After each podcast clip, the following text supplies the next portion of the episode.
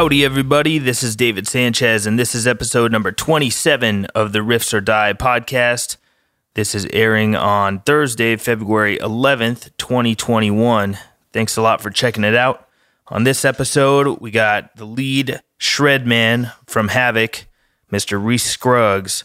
I met this guy about 10 years ago when we needed a new lead guitar player, and he came in and tracked Time Is Up and that was our intro to him being in the band. We'd never played a show with him. We just dove straight into recording.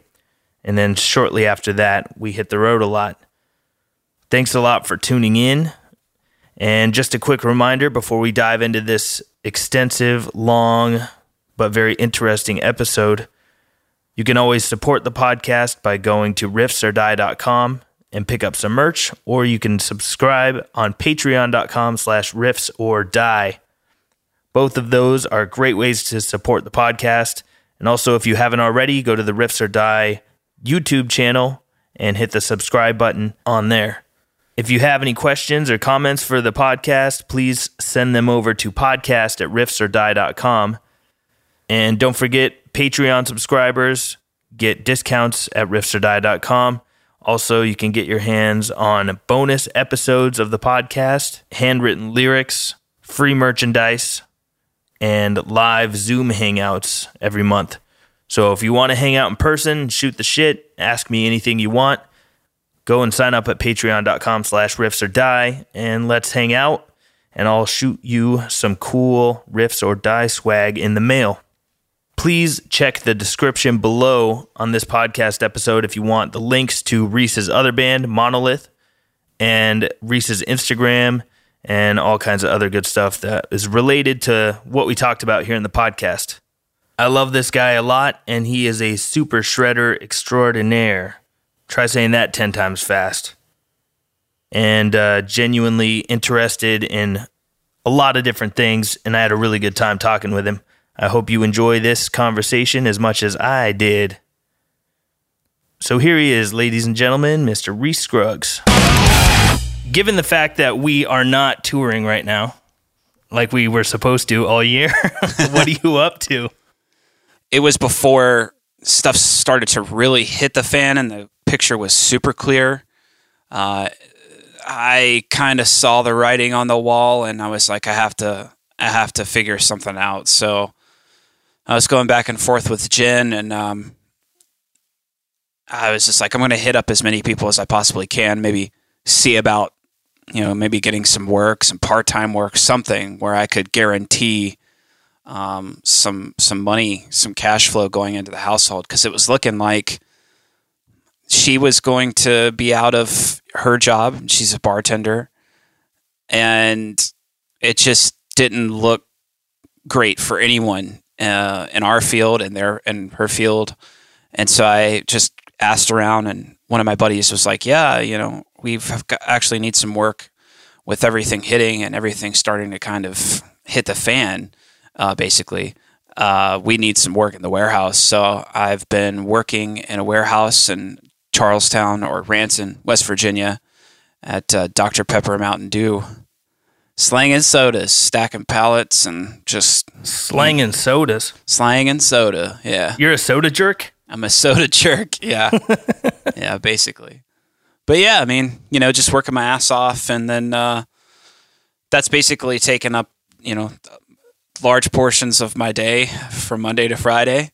Um, but staying on top of uh, music stuff and writing and uh, endorsements and kind of revisiting my old band and you know that that sort of thing, you know, to keep me sane uh, and uh, be creative and stuff. So yeah. Are you still doing lessons? Oh yeah, yeah, definitely still doing lessons. I do lessons uh, maybe four or five times a week. I've still got my same regulars that I've had since we were touring. You know, since back in the Conformicide days. Ever since I started giving online lessons, so that's been pretty cool. Rad. Yeah. If people want to get a lesson from you, how do they do that? Well, I have an official uh, lessons email, Reese's lessons at gmail.com. And then um, I'm also available on my social media, uh, well, predominantly Instagram. It's where I basically do everything. Anything that's seen outside of Instagram is just connected through Instagram, just because, I, you know, keeping up with all the social media stuff is a little little much for me. Um, and Instagram seems to be the mo- more straightforward and less, uh, if you want it to be, uh, less uh, clouded or less, you know, full of a bunch of bullshit. So For sure, yeah, it's less uh, densely packed with people's s- stupid opinions and conversations that wind up going on 17 comments longer than they should have. yeah, yeah, exactly. Um, I keep I have a I have a Facebook, but it's it's stay it's been a private Facebook for a very long time now, and it's solely just kept around and activated just so that whenever we're on the road, my dad can see whatever I'm doing, you know, from town to town, country to country, or whatever. Otherwise, I would have gotten rid of it forever ago. It's it's such horseshit. Yeah, I, I totally agree. If if we didn't have band stuff and like, you know, quote business stuff to do on there, I'm not sure I would be on there at all. yeah, yeah, definitely. Because um, man, it is completely tanked. Like Facebook used to be a big thing, and a lot of people used to participate and go there to find information and interact with bands and stuff. But anymore, it's fucking graveyard basically. Right. Yeah. I've noticed whenever we post something on the Havok page, we'll get like 20 times the amount of engagement on Instagram versus Facebook. It's crazy. Well, that was smart on Facebook's part to buy up Instagram, I guess. The last time we talked, we were talking about, uh, you know, keeping tabs on propaganda and, uh, you know, watching news from all angles Yeah. just to keep tabs on what people are believing this week. Mm-hmm. And uh, I think it's really cool that you do that because I do the exact same thing. It's good to be aware of the propaganda that is being implemented and, you know, the attempted brainwash of, of people to be aware of what's going on. I think is smart, even if you can't get to the bottom of the story, because, I mean, God knows we always have 40 different angles and 40 different stories being told to us. So it's hard to sift through the debris and figure out what's real. Absolutely. Um, it's yeah, like we were talking about uh, a couple days ago. It's I was I was really starting to ramp up and get into things uh, right as the election happened, and um, it, it's just wild. I was I was starting to get. Sorry, I'm turning my monitors down real quick. Um, Mhm. I was starting to get heavier into uh, things as uh, the election happened because I kept just hearing about certain topics and certain things, certain groups, and for the longest time, I was listening to podcasts that, where I was learning things, but they were topics in which I was already heavily interested in, and it was the whole political side of things is just it wears me it has worn me out for the past I don't know however many years to the point where I've taken an active approach and being inactive uh, and wanting to know or you know just doing the need to know stuff and not really believing that that but I kept hearing about all these different things within the circles or within the things that, that it would creep into this to the to the things that I was already listening to that had really nothing to do with it just because everything was just getting so out of hand. So I was like, okay, what's this all about? And then I would actively try to figure out and find out which podcasts to listen to to get a, a side of one story and then the completely other side of the spectrum story. And then while doing that for the longest time, I would periodically turn on CNN or I'd turn on Fox News or I'd turn on one of our, you know, major news outlets on TV and just kind of see where everything was. And as the election was happening and I guess it had already been decided, it, it looked so personally for me it looked like they were calling things straight down the middle for a little bit. And even when the election was going on, it was very surprising to people on the right when they were so like, you know, all Trump supporters and all, uh, uh, you know, seriously like, you know, invested right wingers and QAnon believers and stuff like that were so mad at Fox News when they were just like, "Yep, Joe Biden's the president," you know, and and I thought that was pretty interesting. So I had to I had to dig deep into that, what that was all about, because I was just like, okay, well, they're just if they're news. I know they're. I know it's Fox News, but they're just reporting the facts. So okay, I need. I need uh, allegedly. yeah, right, right. You know, I need to figure out what's going on here and then I would tune into um, like a CNN after the election happened. Well, after the Capitol thing happened, as it was happening, mm-hmm. as it was happening, I was watching it, and I was like, "This is." It didn't come out until days or maybe a week later, as far as like there were casualties, you know, that sort of thing. So that sucks. You know, that's terrible but at the same time, when I was watching it, I was looking at it, and more than anything, I was watching CNN at the time, and they were like, "This is an incredibly dark day for our country," and I was just watching it, going, "Hmm, this is really fucking stupid." Like it's, it was. Uh, my reaction to it was, "There's a lot of children here." You know, there's there's a lot of childish at the rally. You mean at the oh okay. siege or ins- insurrection? You know that sort of thing. I was watching it on the news, going, "Hmm, this is pretty pretty ridiculous." Not not thinking it was, you know, a tragedy for our country or a black day on the you know in United States history. I just thought it was absolutely ri- ridiculous and bogus and achieved nothing. And it, I don't know, it just didn't seem the way that they were reporting it, but I also get the way they were reporting it as well. But then after that, I tune to tune into CNN, and it's like every single person is, you know, every single person affiliated, everyone who's waving a Gadsden flag, everyone who is, you know, eh, you know that sort of stuff. They're criminals, and they're this and they're that, and it was like, wow, I ha- okay, I have I have to do more. I have to to see what's going on both sides of the spectrum. I have really have to dig deep and see how people are thinking because it, it, it was I knew that things were pretty nuts on both sides of, of the spectrum, and people were being divided more and more. I got led down that too, and I still feel that way with the whole Trump side of stuff. Like, you know, I, it was a cartoon sideshow to me, and so I'm grateful that I don't have to look at his face anymore. But at the same time, I want to hear and see a, a balance shift and and not so much more division. But now it seems like they're like the other side is doing the exact same thing the other side was doing. Um, oh yeah, it's it, same shit, different guy kicking his feet up on in the Oval Office.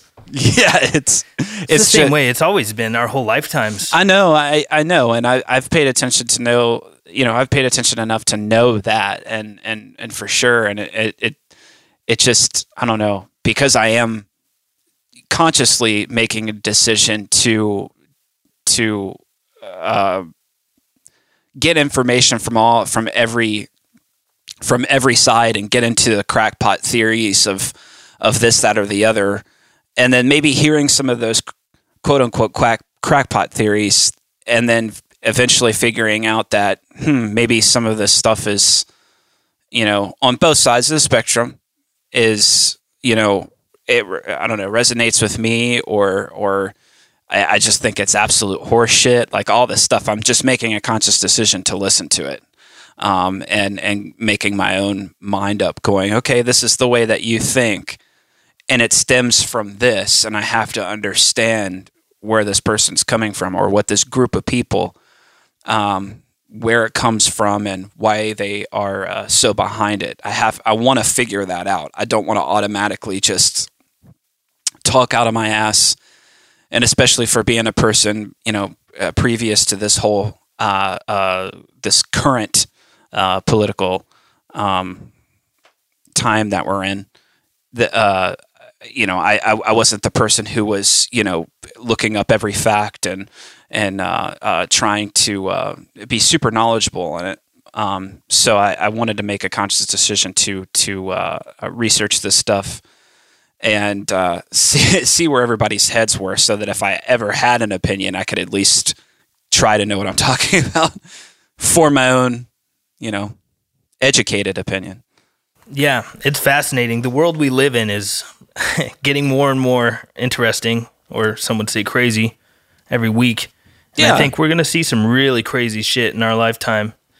But uh, I agree. I agree. I know that you are uh, among millions of other people that wish that someday some of this mess is going to be sorted out by the revelation of extraterrestrial beings. Yes, sir. what, what, are your thoughts on the aliens?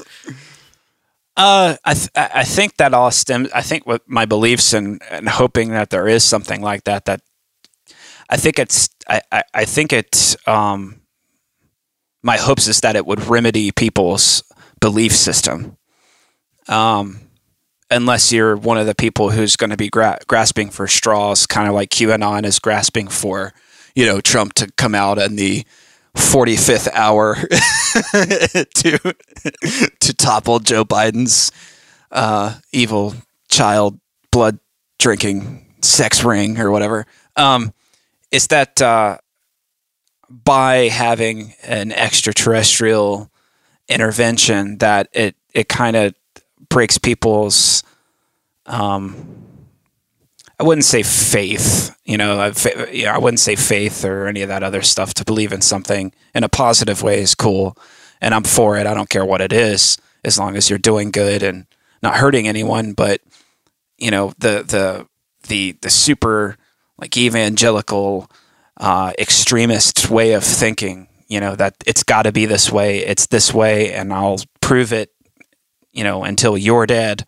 Um, when people, it, I always hope that if people saw something like that, if that were real to someone, they would go, "Oh my God, you know, I, I have, I've, I've been doing a bad job. You know, I believe, I don't believe the right things, and I'm not living the way that I should have lived, and you know, this is, this is proof or something like that. So it, that, that was always my hope. But yeah, I am no different than X Files and and wanting to believe for sure.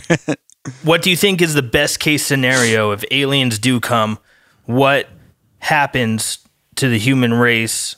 Um, you know, best case scenario, what's the big like switch that flips if aliens are revealed or reveal themselves or whatever? What's the the ideal situation? What what do you think would happen on a global scale? Um there's a pie in the sky fantasy way of thinking about it as far as how I like what I would like to see. I think it has something to do with what I just talked about that people start to kind of, you know, I, I, I think I think kind of sort of immediately people the people at our level, the people who are thinking or semi thinking or the people who don't necessarily want to be a part of the everyday mundane life system type things, they're going to go, okay, I we okay, here it is. You know, this this is it, and let's let's start moving towards that direction. And but that's the pie in the sky type way of thinking that you know people will uh, kind of re-evaluate their extremists, kind of narrow-minded, tunnel vision ideas and beliefs and stuff like that, and maybe politically uh, as well. But realistically, when faced with these things and historically and conspiracy, when anything extraterrestrial comes up, you always hear about the technology or the agreements with extraterrestrial beings, with governments, and using their weapons and the resources and the so on and so forth. So if that were to eventually reveal itself, I think you would have a whole lot of political intervention, a whole lot more control, a whole lot more uh, of that, because I think that's the natural reaction of a system in which there's, you know, what what we have. You know what we have. If if that were a reality, then there it, it would be. Um, we've got to get the military on this. You know, would be the natural reaction. Yeah, a- always in Yeah. all the movies. Yeah, I mean, yeah, and in all the movies, yeah, I mean, it's it's it is in all the movies, but at the same time, it's like it, it's my hope that something good comes out of it, and that we can finally realize it's it's like the Christmas tree, uh, it's like the Christmas uh, treaty and um, or the Christmas peace in World War One, where the French and the Germans were blowing the hell out of each other for a stretch of land called no man's land. You know, any stretch of land between uh, trenches and it was Christmas time, and someone uh, decided to uh, play soccer. They just had a soccer ball, and They stopped killing each other for one day. they stopped killing each other for one day until someone decided they needed to stop killing each other. Then they figured out for one day they could stop killing each other and that it was stupid. And someone decided that they needed to start killing each other and then we, then we went back to war. And that's, I, th- I think that in a nutshell is extraterrestrials coming and showing themselves to all of mankind is like, you, you would have this moment of semi clarity, and then it would be like, okay, now let's go, let's go blow the shit out of that thing because we don't understand what it is. And any sort of other than pilots, other than some pilots in the sky, you know, when it comes to um, the military having reports on extraterrestrial anything, a lot of the times, what do they do? They fire at it. so it it's you know it that that in a nutshell is is is what I think would happen in reality. So, speaking of conspiracies and aliens, have you ever heard of Project Bluebeam?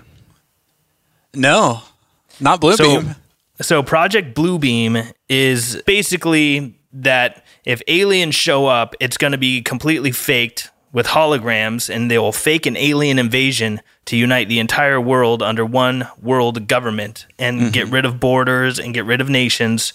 And uh, it'll be used as the excuse that every country needs to unite because we got to fight these fucking aliens. yeah, I do remember that now. I just didn't know what the name was. Yeah. Project Bluebeam. I mean, the technology exists for them to fake uh, an alien invasion with um, holograms, and you know, there's a lot of speculation that direct energy weapons exist.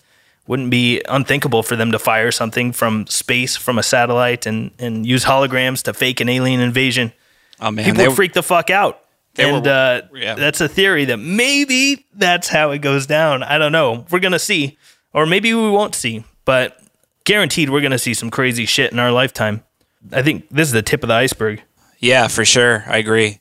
They were working on those uh, sound um, and energy weapons, you know, back and the not, you know, the Nazis were working on those things, and then uh, the the Russians and uh, our the United States government scooped those guys up to develop rocket technology to go to the to go to the moon.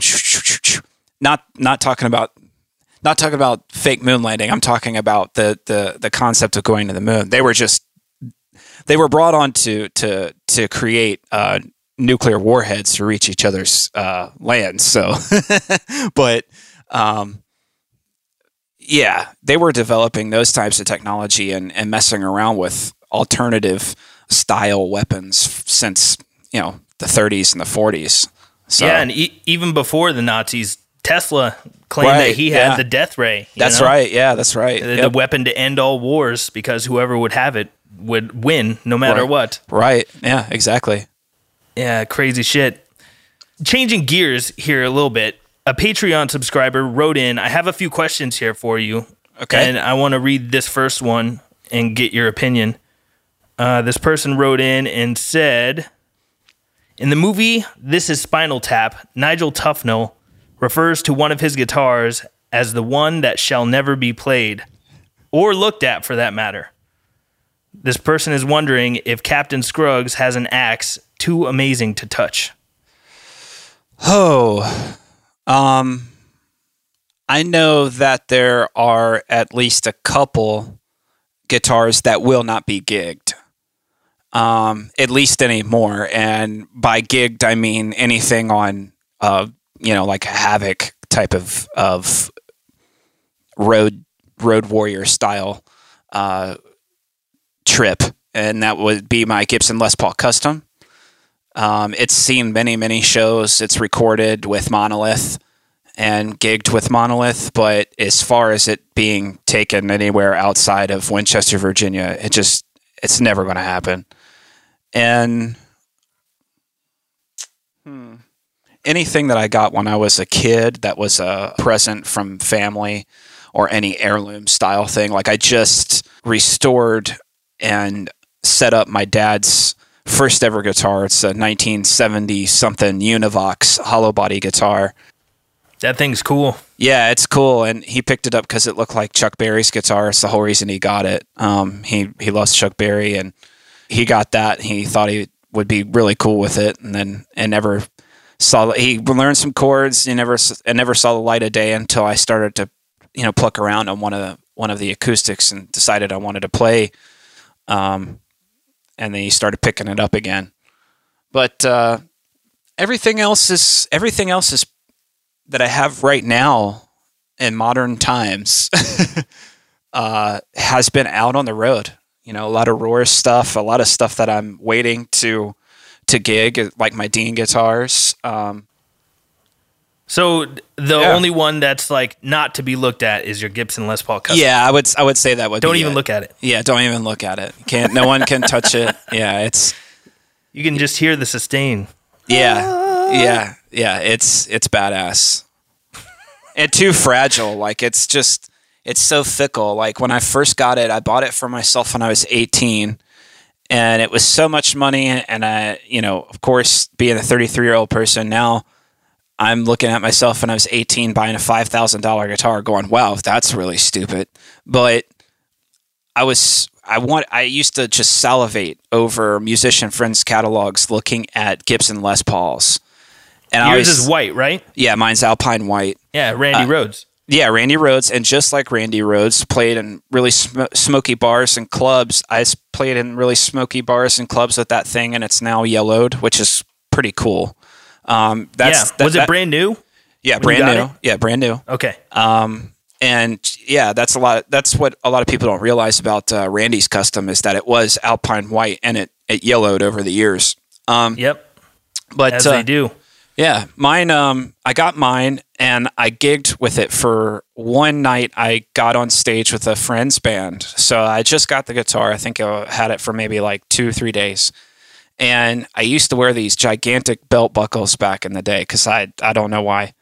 And um, I got home the next day. It was Sunday. Naturally, you know, bar bands play on Saturday nights and uh, it was Sunday, and I looked at the back of my guitar, and it was all pockmarked, surface scratched, and everything on the back. And I just bought this fucking guitar, and I was so crushed. And then my dad always, like he always does, kind of you know even me out with some words of wisdom. He's like, "What are you gonna think when you're touring?" At this time, I'm 18 years old, so it's no. This was before then. Never mind. Never mind he smoothed everything out just by going, well, you know, that's it's got personality now. Now you have a story with it. So For um, sure. Well, and thank God it's on the fucking back. yeah, yeah. But now, well, you don't have belt buckle rash on the front. it's gone through so much more now. Like there's this permanent stain on it from a hoodie I used to have. It's got a big, it's got two big Metallica things on the hoodie now. It's like patches, but it used to be a Fender hoodie, and it was really thick print in silver, and um, the the ink was really thick, thick silver.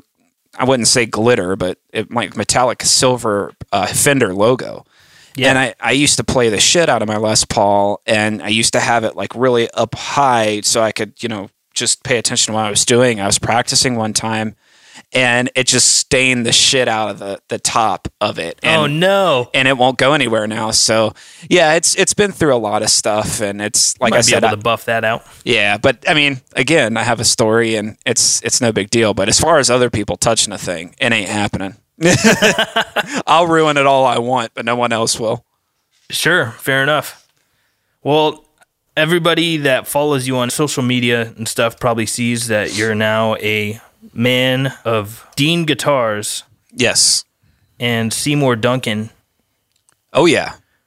Now, I know that when you first joined Havok, you were playing a Dean mm-hmm. and you recorded all the solos that are on Time Is Up on a Dean Razorback ML. Mm-hmm. Yep. Were there Duncans in that pickup? Uh, Yeah. Duncan pickups in that guitar as well? Absolutely. Uh, uh, Okay. Di- a Dimeback set, a uh, Razorback, and a 59. Yep. Right. Sweet. So I know Seymour Duncan makes a ton of different pickups. Do you have any specifically that you're more partial to than others? Uh, what was it? Dimebucker or 59? That I don't know if I saw that. Um, I love the Dimebucker. It's a great passive pickup.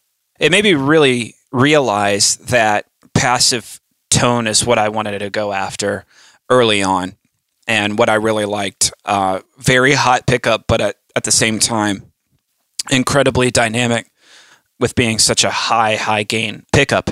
And I guess before we started the conformicide tracking, I guess the literal tracking, we were doing a bunch of sessions, writing sessions, and uh, some touring before that. And I really fell in love with the uh, Jason Becker Perpetual Burn pickup. And we- yeah, the colorful ones. yeah, we ended up using that pickup on all of my side of conformicide rhythms. You had tracked whole tracks with that guitar that had that humbucker in it because of my sound or whatever. I had done a lot of uh, leads with that on that record. I really fell in love with that one.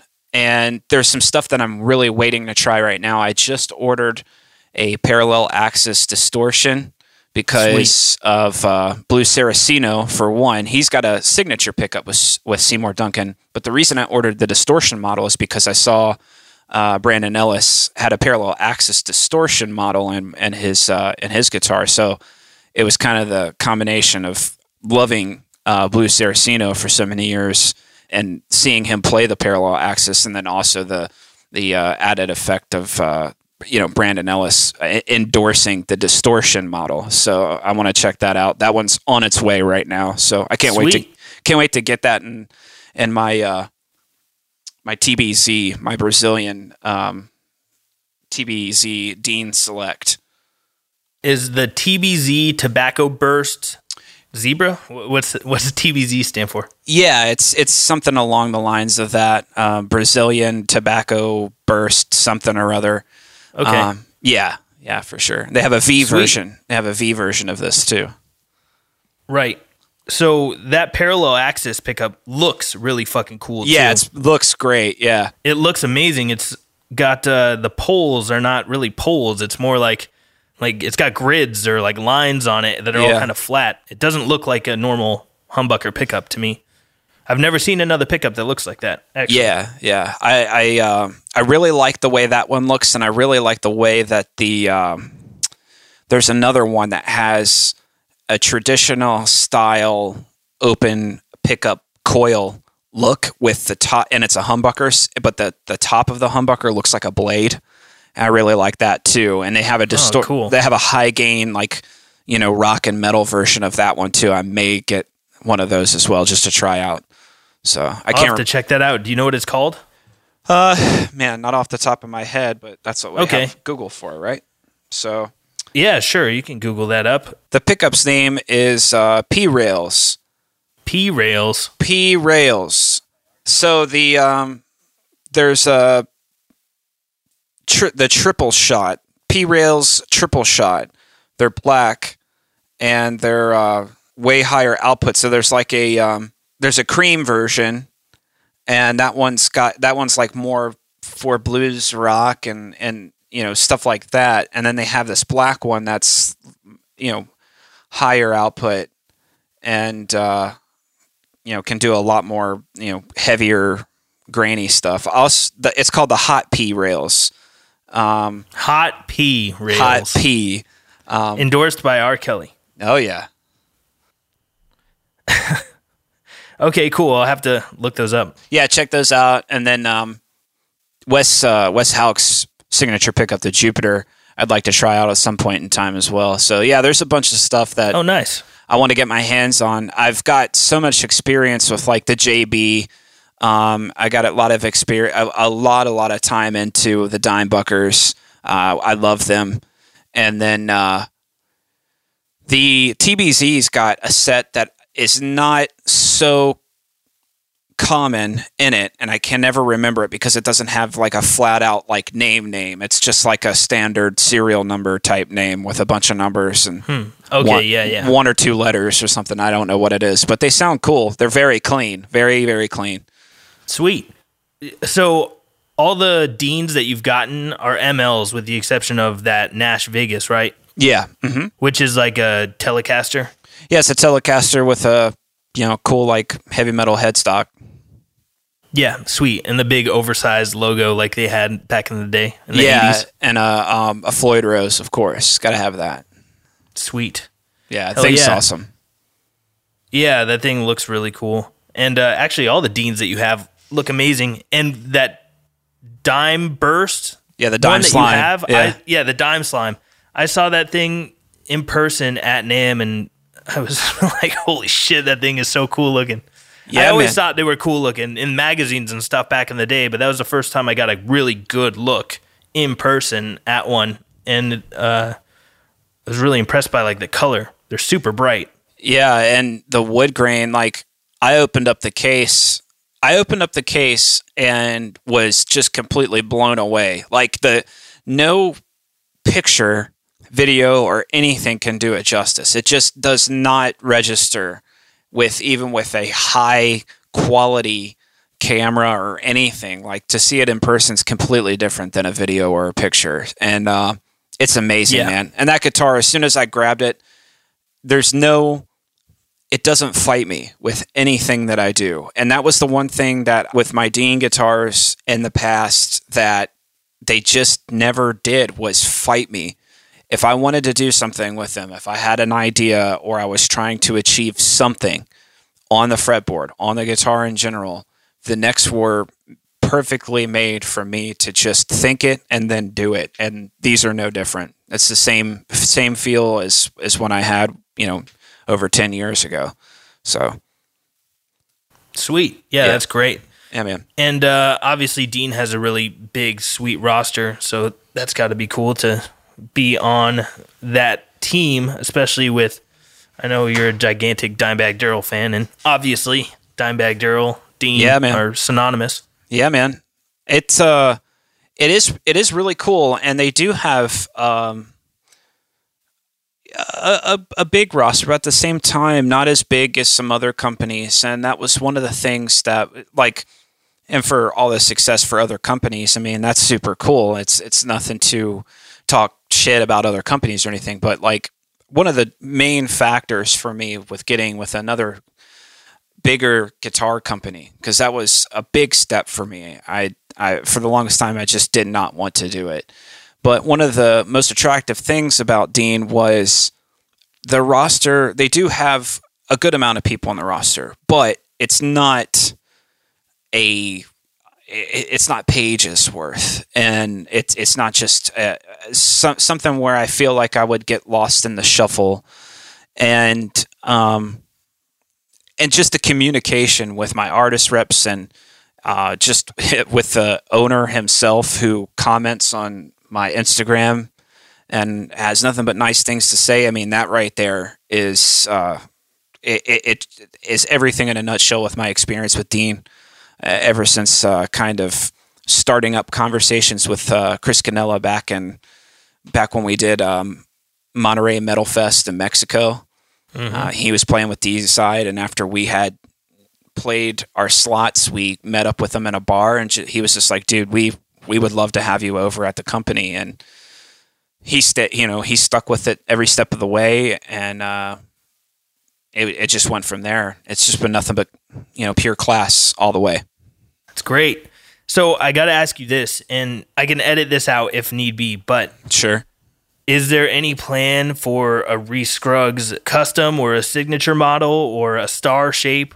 You know, you've become fairly recognizable for having a star shaped guitar on stage. So, do you have anything you can reveal about that?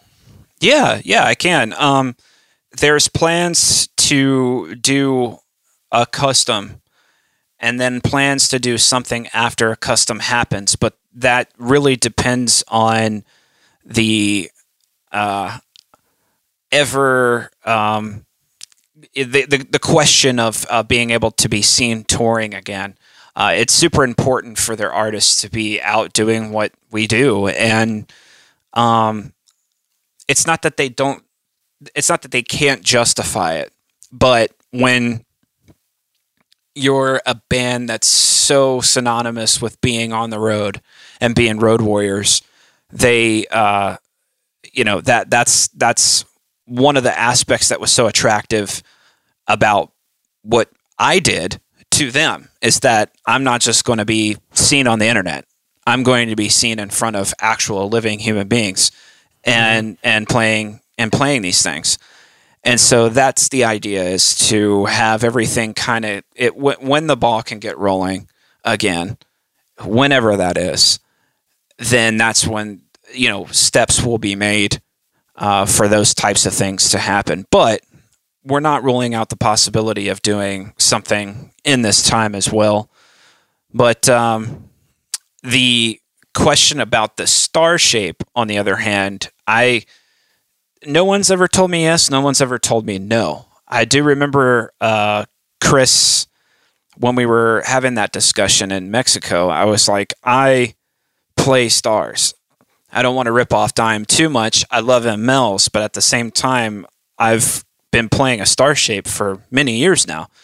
And I was like, is would there be any sort of possibility of creating a star and doing an upside down headstock? a reverse headstock, like a hockey stick or something like that. And to which he said, I think we could do that. So cool. We'll see. And, uh, you know, the future, the future with them looks really promising for any that, any of that stuff. So awesome. Yeah. we'll that's s- great, dude. Congratulations. Well, thanks. Should be cool. I'm really happy where I'm at. So it's great. Yeah, I'm stoked for you. Thanks, man. Well deserved. Obviously, you're known for being a super shredder. And I have another question here that's from a Patreon subscriber. Okay. That's related to super shredding. Awesome. This person said, Hi, Reese. It's sick the way you play guitar. So, how do you practice and what do you recommend to reach that speed and level, or at least try? Also, thanks for the pick you gave me in Chile. I never had the chance to thank you for that. awesome. Um, my practice routine is something I take pretty seriously. Now, just like every other uh, guitar player, whether you're a beginner or is super advanced or pro or whatever it is, you're going to have times where literally all you do with your picking up your guitar is noodling and fucking around. But and that happens with me quite often. But I've done this thing since my time's been pretty limited, and my practice routines or my times with my guitar have you know been basically cut in half, um, um, more than half, with the job and everything else. Not complaining; it's just the way it is. Is time management, and my time management when I have when I have uh, an allotted um, set of when I have a time, I pick and choose exactly what I'm going to spend that time on trying to improve my guitar playing in some sort of way, sharpening one blade at a time. Yeah, and, making a goal and attacking that. Yeah, and one of those one of those practice sessions might be nothing but metronome work. And that could mean all all techniques but literally playing with the metronome the whole time, playing at various BPMs, you know, sticking to everything sounding super clean, whether it's tapping, whether it's picking, whether it's legato, whether it's so, so, so on and so forth, riffing, riffing, playing rhythms, you know, down picking, uh, alternate picking, any all of that stuff. Then another day or another practice session is just throwing on a um, YouTube playlist, which my go to playlist is Elevated Jam Tracks. elevated jam tracks you throw one on a playlist and it's nothing but backing tracks of different types of music guitar music from blues to rock to funk to country to you know metal to all of that stuff and in various keys and the cool thing about elevated jam tracks is that it throws up the mode that the guy sticks in and with that mode there's a picture of the actual mode chart on the screen Yeah, I've seen some of those videos. I've played along with stuff like that. It could have been from elevated jam tracks, but I'm not sure. it's so helpful. It's so helpful. I mean, and it, it, it's super cool, and it also gets you out of your. It also gets you out of your wheelhouse. It gets you out of your comfort zone when it comes to uh, improvising. So what I'm saying is, is I throw on those tracks and I improvise, and I feel that improvisation these days in my playing or in my, you know, right now as as me at 33 i feel that improv is the most important part of a skill set that i that i could have right now because i feel that i could go you know being super sharp and having the skill set playing super fluid you know passages and knowing where notes can go and what to use and what not to use and improv i can go and play in any type of situation. I can get on stage with a bar band and play. Doesn't matter what it is. I can go into a studio and improv a solo and start writing something just with a couple notes and come up with something killer. I could come up with Yeah. something. I could come up with a cool lick for a uh, Havok solo section a lot quicker than I used to. I can think of new, different things to do with uh, the Monolith project that I'm doing, stuff like that. So it's like I, I really feel that this stage in my game, that improv is a super, super uh, important part to work on. And then, you know, I, also with time management going from there, I play along with tracks, you know, songs. I play along with songs from my band. Um, I play along, you know, with with Havok stuff, Monolith stuff. I play along with um, stuff that I'm familiar with, like Testament or Pantera. But I also play along with country tracks. Um, I try to work on rhythm stuff, um, and then one one of those practice sessions might be learning someone else's guitar solo, and not because I want to have it out there for you know social media purposes or whatever. Is that when you choose to do a deep dive into someone else's style of playing, you can get into the mindset of a person's way of thinking when it came when it comes to writing that solo. What why did they do this? Why did they do that? Why did they pick that note? Why did they bend that one? And uh, you also can steal a bunch of stuff too. um, I, I've I'm very guilty of that, but I also think that's really cool. Is that if you're able to kind of take a little part of what these killer guys to do and make it your own, then you're developing your own style piece by piece, and having that understanding is super important, especially if that's you know if you're playing that style of music that you're trying to learn a solo from, then you're understanding exactly what works in that genre and you're you're understanding your style of music where you want to go with it what you can do with it and so on and so forth. So i think about those things when i think about practice um, and it's it's doing the job for me so far Yeah, and instead of stealing, we'll just call it borrowing. borrow yeah we're borrowing yeah You know, borrow this dude's lick, just change a couple of notes. But yeah, I know what you mean. It's the same kind of thing when writing songs and shit. I'll get inspiration from listening to a Devo song, or I'll get inspiration from listening to a, a fucking foreigner song. But it's not necessarily that you just write the whole thing. You just Yeah. take a little uh, inspiration yeah definitely which there's nothing wrong with whatsoever. And I have often gotten the question of like, how do I find my own musical voice and start writing riffs that sound like me? Or, you know, I have writer's block. What can I do? I tell people like learn other people's stuff because it might you know, light a spark in your brain to go down this other road. And at least, uh, like you said, you can get inside someone else's head and, you know, start to um, like decipher and decode how their brain works and kind of factor that into your own style. It, it's a good way to to get more creative. It, it sounds counterintuitive, but a good way to get more creative is to learn other people's stuff. Yeah, I've been listening to a all guitar related podcast, which is pretty cool. And one of the hosts was saying that he gets the question of finding your own voice and standing apart and being unique and all this other stuff. And his response to people who say those things is don't try to do it at all. That the way that you learn and what you eventually end up doing, it's going to be kind of tailored. It's going to be you. It's going to be you in the long run anyway.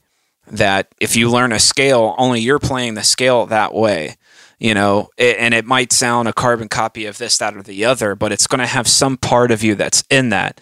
Now, I thought that that answer was unique. I can agree to a certain degree, but I also feel that by learning other people's stuff, or at least intensely listening to other people's stuff and trying to mimic it, which is what I did for so many years. I didn't learn note for note other people's stuff when I first started. And when I was in playing in bars and clubs when I was a little kid, because I didn't have a computer when I was a kid. You know, a lot of my friends did. I didn't. And sure shit couldn't afford tab books and all this other stuff, but I could buy myself CDs. I did listen to the radio. And one of the things that was super important for me to do with the teacher that I had for, you know, what, nine months or whatever it was, was developing my ear. And like a lot of players that I have eventually looked up to, what they would do is they would listen to the radio and listen to their records and at most maybe try to slow down their records and uh, learn their stuff by ear. And what they ended up doing was they ended up learning everything wrong, all the fretting and all the picking and so on and so forth. But at the same time, by learning those things wrong, they developed their own style. They developed their own ways of doing it. And so mm-hmm. I put both of those things together. You're going to be you no matter if you play Mary Had a Little Lamb. You're going to play Mary Had a Little Lamb like you. Regardless if you if you heard it like anyone else was playing it or whatever. Yeah, for sure. The, the guitar is such a nuanced instrument and it's the one instrument that I've never heard a plugin be able to replicate very well. Right. Because like you can do fake drums or fake piano or fake orchestra and stuff, but like guitar is so nuanced. Yeah. Tiny micro bends and just uh you know the fluidity and nuance on every string is so particular to every individual that uh yeah, I agree with what you're saying that your voice is just going to naturally come through because you could play the same song as 10 other people and there's going to be 11 different versions of it. Yeah. That you're hearing just because people's skill set is different. Uh, the way people pick is different.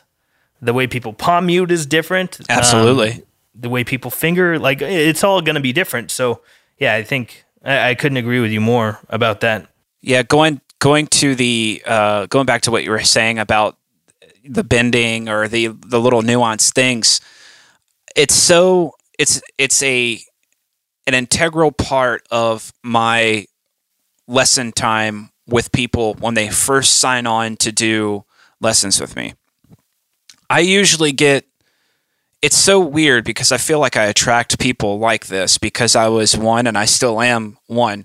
I'm not a I don't call people students and I sure shit don't call myself a teacher. I'm not I don't have the qualifications to call myself a teacher and I don't consider people students. I just have a, a bit of information and experience to at least share that or want to share that with people. And so I always seem to attract people who have a little bit of knowledge, have experience playing, but don't know really where to go from there. And they've tried other means of or other forms of lessons, and it's not hitting the mark for them.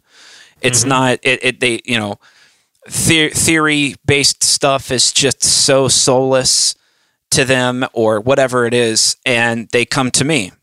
And I always feel like I attract those types of people because I'm one of those types of people. Now, I've tried my hardest throughout the years to learn, you know, learn the way that I do and try to get into a way of thinking where I uh, apply the things that I know with, you know, learning bits of theory, learning bits of this, learning bits of that um, and always constantly learn, learn, learn, learn, learn. And I always start my lessons out with people, or my sessions, I like to call them, with uh, by saying, you know, I'm going to tell you a bunch of things, and I'm going to show you a bunch of things. But at the same time, I just want you to know that there's no right or wrong. That what we're doing here is art at some point in time, Dali painted a painting, Picasso painted a painting, and there were people in their fields, in the respective fields, who thought it was absolute trash and the wrong thing to do. And they did it anyway. And I was like, it's the reason Slayer exists. I was like, Slayer exists for a reason. You know what I mean? There's a million people out there who are going to say that the leads are trash or that this is this and all this other stuff, but they have millions upon millions upon millions of fans who say otherwise. And uh, you know those guys don't have to work any job ever again. Mm-hmm. They're highly highly successful and influential, and they might have done things wrong, but it worked for them. It's their art, and I always always say that to people that I'm going to tell you some things and there's going to be right ways of doing it or thinking about it. You know, in a harmony sense, it's going to sound more pleasing to play these notes as opposed to these notes, minor, sure. major, you know, this this sort of thing. Yeah. And what scales to apply, what modes to apply to certain uh, chords and what scales to apply to certain keys, so on and so forth. But at the same time, this is about you. This is about your individual voice. This is putting your fret, putting your fingers on a fretboard to express yourself and what you want to be. And I always say when I start to get into um, the vibrato part, uh, the vibrato side of stuff, because there's a lot of people who hit me up and they're like, "Oh man, you're vibrato, you're vibrato," and I'm like, "Dude, this is the most important part of playing guitar ever." And at least that's the way I think. I was like, this is the most important thing. This is the coolest thing the guitar does. It's the most important part. It sets every single, it sets apart from everything else an instrument can do because this part, I can put my hands on the fretboard, on the strings, and play notes in a sequence super fast. And that's cool. And I love hearing people do that. And I love doing it myself. But nothing's going to set me apart, and my actual heart and soul does not leap out of me into this fretboard until I start bending those strings. Yeah, and, there's so much nuance and uh, harmonic overtones and soul and emotion and yeah, feeling. I'm and like, that's so much of that in a bend that you right. can't get with a fucking note that you don't wiggle. Exactly. I, I always say that to people when we start to get into the vibrato side of things. I'm like, that is your actual soul coming out. That is your heart. That is your emotion. That's you coming out. And that's what separates the guitar from everything else. I know a lot of other things can start to be, you know bend pitch and all this other stuff, but with a guitar, this is what we're this is how we're able to do it. You can play chords all day special. long. Yeah. yeah. So yeah, I always going back to what you were saying, that kind of that related to to all of that. So it's fun to do that stuff, man. I love to. Uh, I've like uh, Jen and and her family when I'll start to talk about anything because I have like a passion for a lot of stuff. They're like Reese. I think you have a real knack for teaching, and I'm like, I don't know. I love I love at least being uh, just given a little bit of I don't know information and passion behind that to people who are passionate about the same things that I'm talking about. At least, because Yeah. I, I guess if I had to teach anything and I didn't like it, then that then I would fail, of course. But I love showing people how to play guitar. Yeah, it's it's really fun in anything. I think um, Yeah. to teach someone about something that they're interested in that you also love, yeah, yeah, it's fun. especially man. if they're going to give you money for your time to do that. Oh, I mean, that's a dude. pretty good way to make a buck. it, it it is, and it's it's super rewarding. What uh, uh, rewarding not for the money's sake, but when I actually see these people apply anything that I show them, when I see people like do it, or when people have those like epiphanies, like those aha moments where they're applying stuff and they see, like I see it through the screen, I'll see them go. Where did it, you know? I'll see them actually do it. man, it almost makes me cry, man. Like it's so fucking cool to see people actually get something out of it. And yeah, and it's uh yeah, it's super rewarding and like whenever I do lessons with people, I I always try to make it as worth their dollar as I can. Like they can contact me at any moment. You know, they they can email me, they can DM me, they can do anything, ask me any question they want. I'll send tabs, I'll send videos and and I stay on extra time, you know, I try to make it as worthwhile as possible because I'm still in I still have the mindset that I can't believe that people even want to do this, you know, with me. So I'm grateful for it and uh, it's a it's a lot of fun too. So hell yeah, yeah. And when the you know talking about the bends and that's how your soul comes out. There, there are a couple of things that could kind of prevent someone's soul from coming out properly with the bends. A, you need strong hands. yeah, yeah. and B, like if your strings are too heavy, even if your hands are strong, dude, that do it. fucking those bends are not gonna come out the way you want them to. Yeah, you're totally right, man. You're totally Yeah. right. But you know that's a case of the guitar fighting you instead of working with you. Exactly. Where you Yeah. Mm-hmm. you, you play a little bit lighter strings than I do, and when I play your guitars, I'm like, oh, no wonder Yeah, your you're flying. Yeah. so great. like, yeah, these things are so nice to bend. Yeah. it's only a ten percent difference on like our high E string. You're playing nines, I'm playing tens. Yeah. but that 10% of difference in thickness of the string is a huge difference in how easy it is to bend. It does make a big difference. It does make a big difference. Um, but you got to you got a right pick hand that would that would go through fucking steel. So I mean, I do it all the time. I'm string breaker. Yes, I mean, I, my my my my pick hand.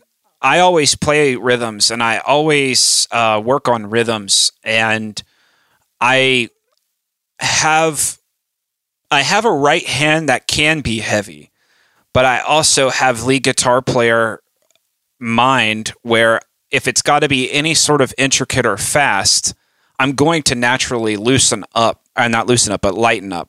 And so if I've got to be heavy, it's going to be heavy. But if I've got to go quick or if I got to do something that's intricate, I'm going to lighten up. So, you know, mm-hmm. I, that's the way my right hand works. I'm not going to like, I know, I, I know some people who I call friends um, who, dude, I just don't understand how they fucking, ha- eh, like, if they played one of my guitars, they would break every string just with one hit.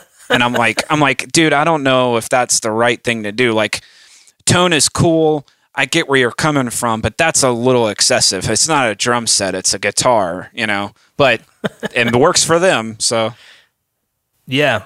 That's one thing I notice between uh, our string gauges is, you know, when I'm going to bend a note on the high E, like I gotta fucking be juiced and like, here we go. Yeah, you got to work for it. yeah, for sure.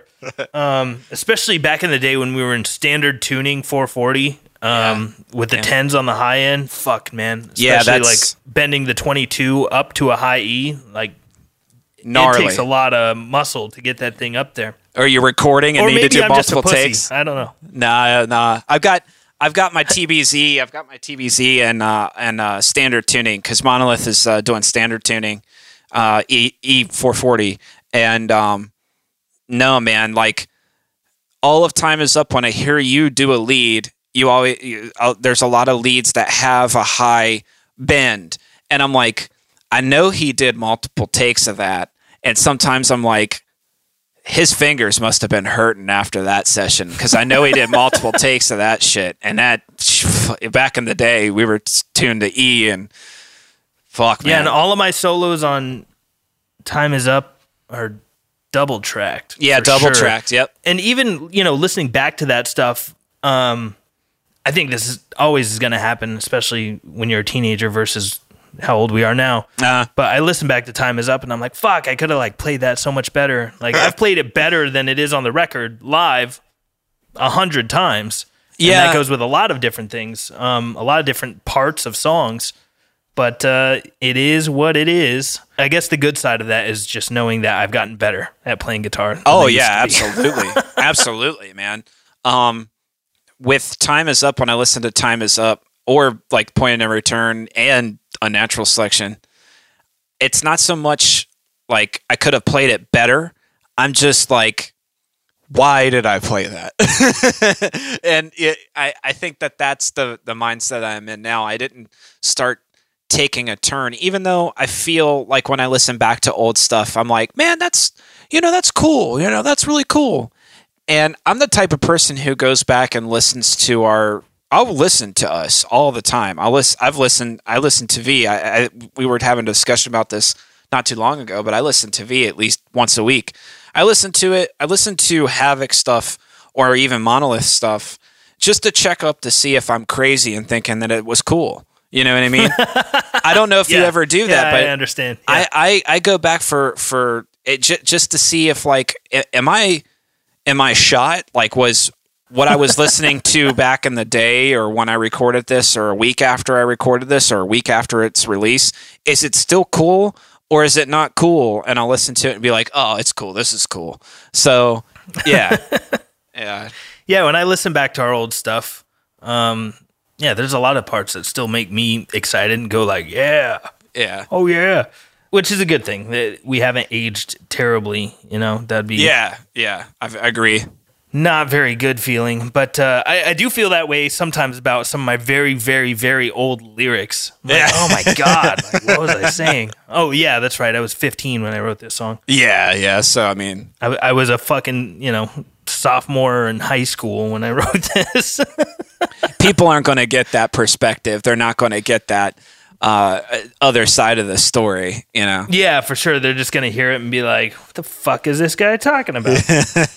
which, which is fine. You know, it's a, a matter of public record at this point. You know, we're we're the ones that put the stuff out, so whatever.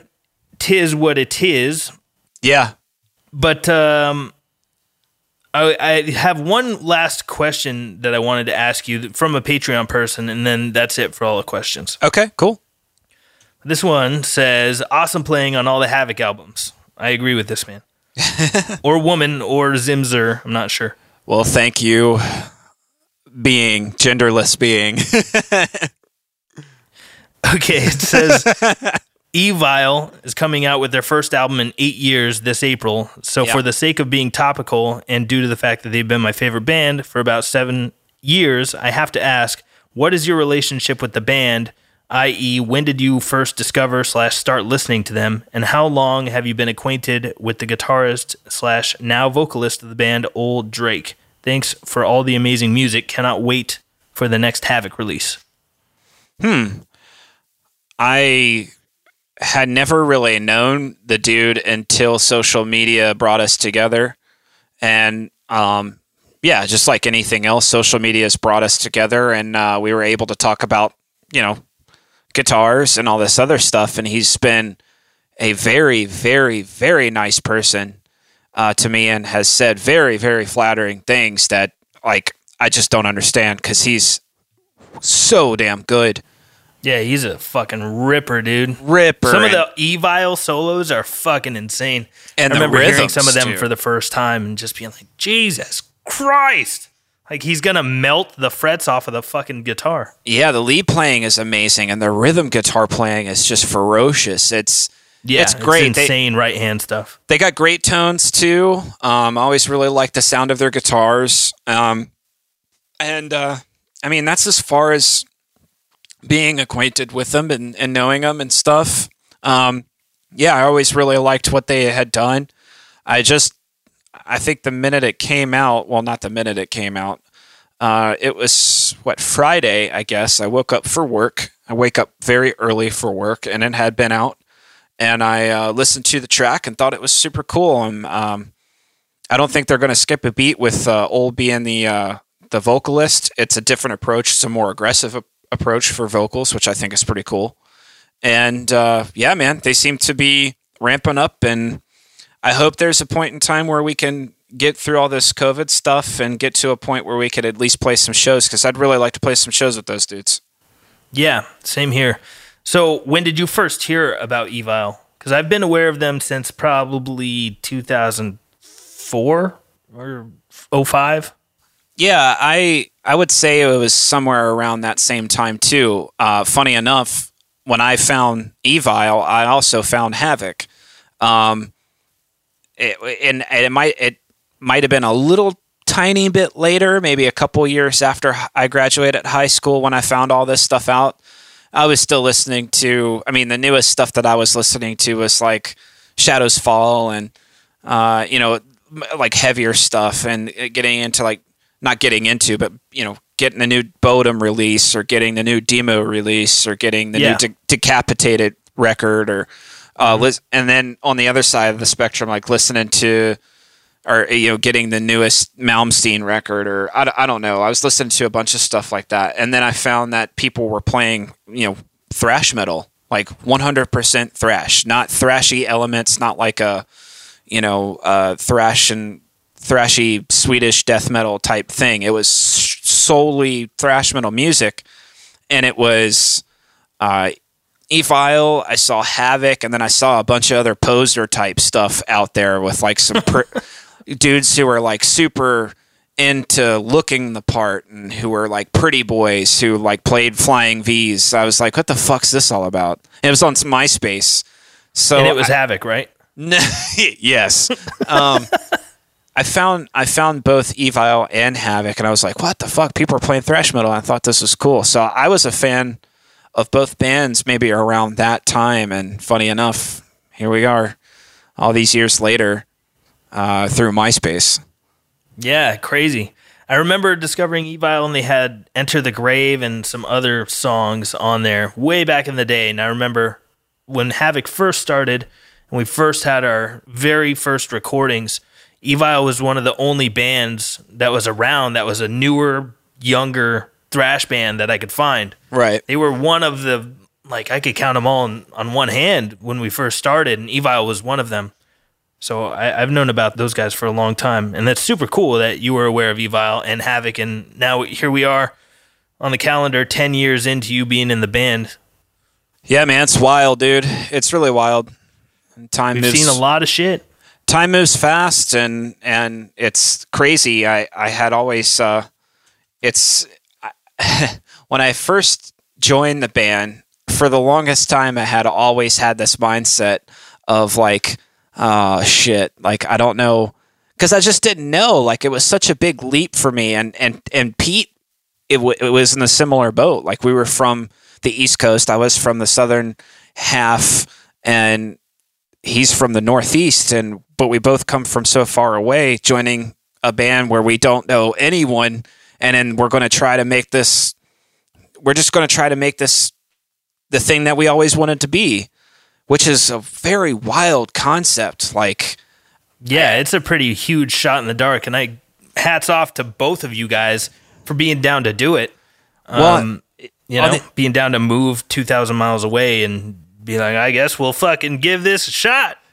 well on the other side of the spectrum it's like i couldn't believe that people would ha- want to have me in their house you know what i mean like i didn't know like All To- of Havok lived in my house for a long time. We had Yeah. band members living in and out of my house for fucking a decade. Yeah, yeah, and it, it, it was just every every part about it was so wild, and I just you know for the longest time I was like I don't at least that and the initial like first two months that I was in the band I was like I don't know if this is gonna work, and here we are ten years later.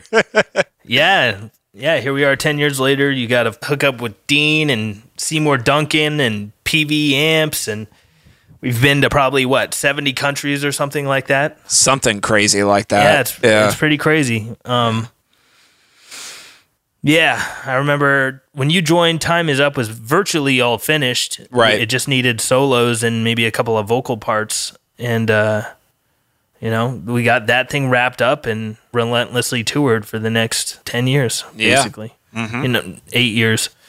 yeah. But uh, crazy, crazy shit. Yeah, I, I told Pete I'm pretty convinced that time accelerates. Oh yeah, absolutely.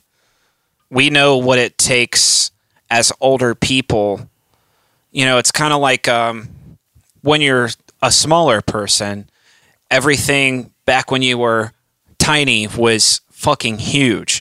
A huge chunk of your life was a year. Yeah. Yeah, well, well I mean, like physically, eh, eh, physically, everything you're small, so everything's Sure. gigantic. But time, Okay, yeah. but but time is the same way. Like a car ride to go to the store seemed like it took forever, and Totally. you you you anticipated this huge trip across town. And as as older people, like I get through a week in the blink of an eye, and I don't even know where the fucking time went. And I get through a month in the blink of an eye, and I don't even know where the fucking time went because I know every single day is jam packed with something. Every single week's jam packed with something. It takes a fraction of a hair of a second for that to flash by. Most of what gets has to be most of what happens in adult life is shit you don't want to do. So you're you're wishing for it to go by and then or you're hoping for it to go by without any hiccups and then by the time that happens everything else is done too and you're down a year and it yeah it does accelerate. Our being a, being an older being an older person we know what is you know what to anticipate and how things go so our sense of time is very narrow. It gets smaller and smaller and smaller as when we were younger people it just seemed like an eternity to get to the fucking grocery store you know it's weird it's wild Yeah, I remember that. Sometimes we would go from, you know, our place when we were kids downtown to go to a Colorado Rockies baseball game. right And the drive is like, you know, 20 minutes or something. And as a little kid, it felt like, oh, fuck, like this, this is going to take all day. It felt like it was an hour. But, you know, it's, it's 18 minutes down the road. yeah But as a little kid, your perception of time is so different from ours. yeah and uh, it slips away from you. So we have to enjoy our lives while we can because it's very short and obviously can end at any time. Is there any place that we haven't been that you really want to go to on tour? Um. Uh. Yeah. Well. Well, I want to go to New Zealand. New Zealand, yeah, me too. I want to go to. I want to go to New Zealand. Um. And I want to go to. Well, number one overall, I want to go to Alaska. I want to go to Alaska really bad. Um. I just think it's so cool. I the you know I just think it's so crazy. Like I think the the the nature is so weird. I th- or not weird. I think it's awesome. I think the people who chose to go there so many years ago and live. I think the American people who were who were born in the lower 48 it- who eventually went there to live and never looked back. I think that that's a wild concept and Totally is, yeah. I think that's so cool, and I just I I have a fascination with Alaska and you know how isolated some parts of it can be and all that stuff. It's like a reverse desert. Yeah, Yeah. totally. yeah, I think that's the only state we've not been to. Yeah, I'm not sure that we've played in every state, but we've definitely driven through every state minus Alaska. yeah, yeah, exactly. And I I definitely definitely want to go there and play. Um, New Zealand and Alaska sound both great to me. I'd like to go to Alaska in the summertime when the sun never goes down. Instead Yeah, of in the yeah, wintertime. yeah. I don't. Maybe the I- second time to Alaska will go in the winter. I don't want to go in the wintertime just because I, I feel that it would be kind of hairy to, to even get in and out of Alaska with the weather because the, the weather's so crazy there. So I, I feel that, you know, a, a, a summer trip would be the smoothest, but I, uh, I would love to go there. Um, there are places that we've only been once that I would love to go back to. Such as which well, one? Japan for one. I feel I feel that I being what I'm into and being what I was into even then, I feel like I dropped the ball with so much that I had chose to do uh, there, or at least try to find to do.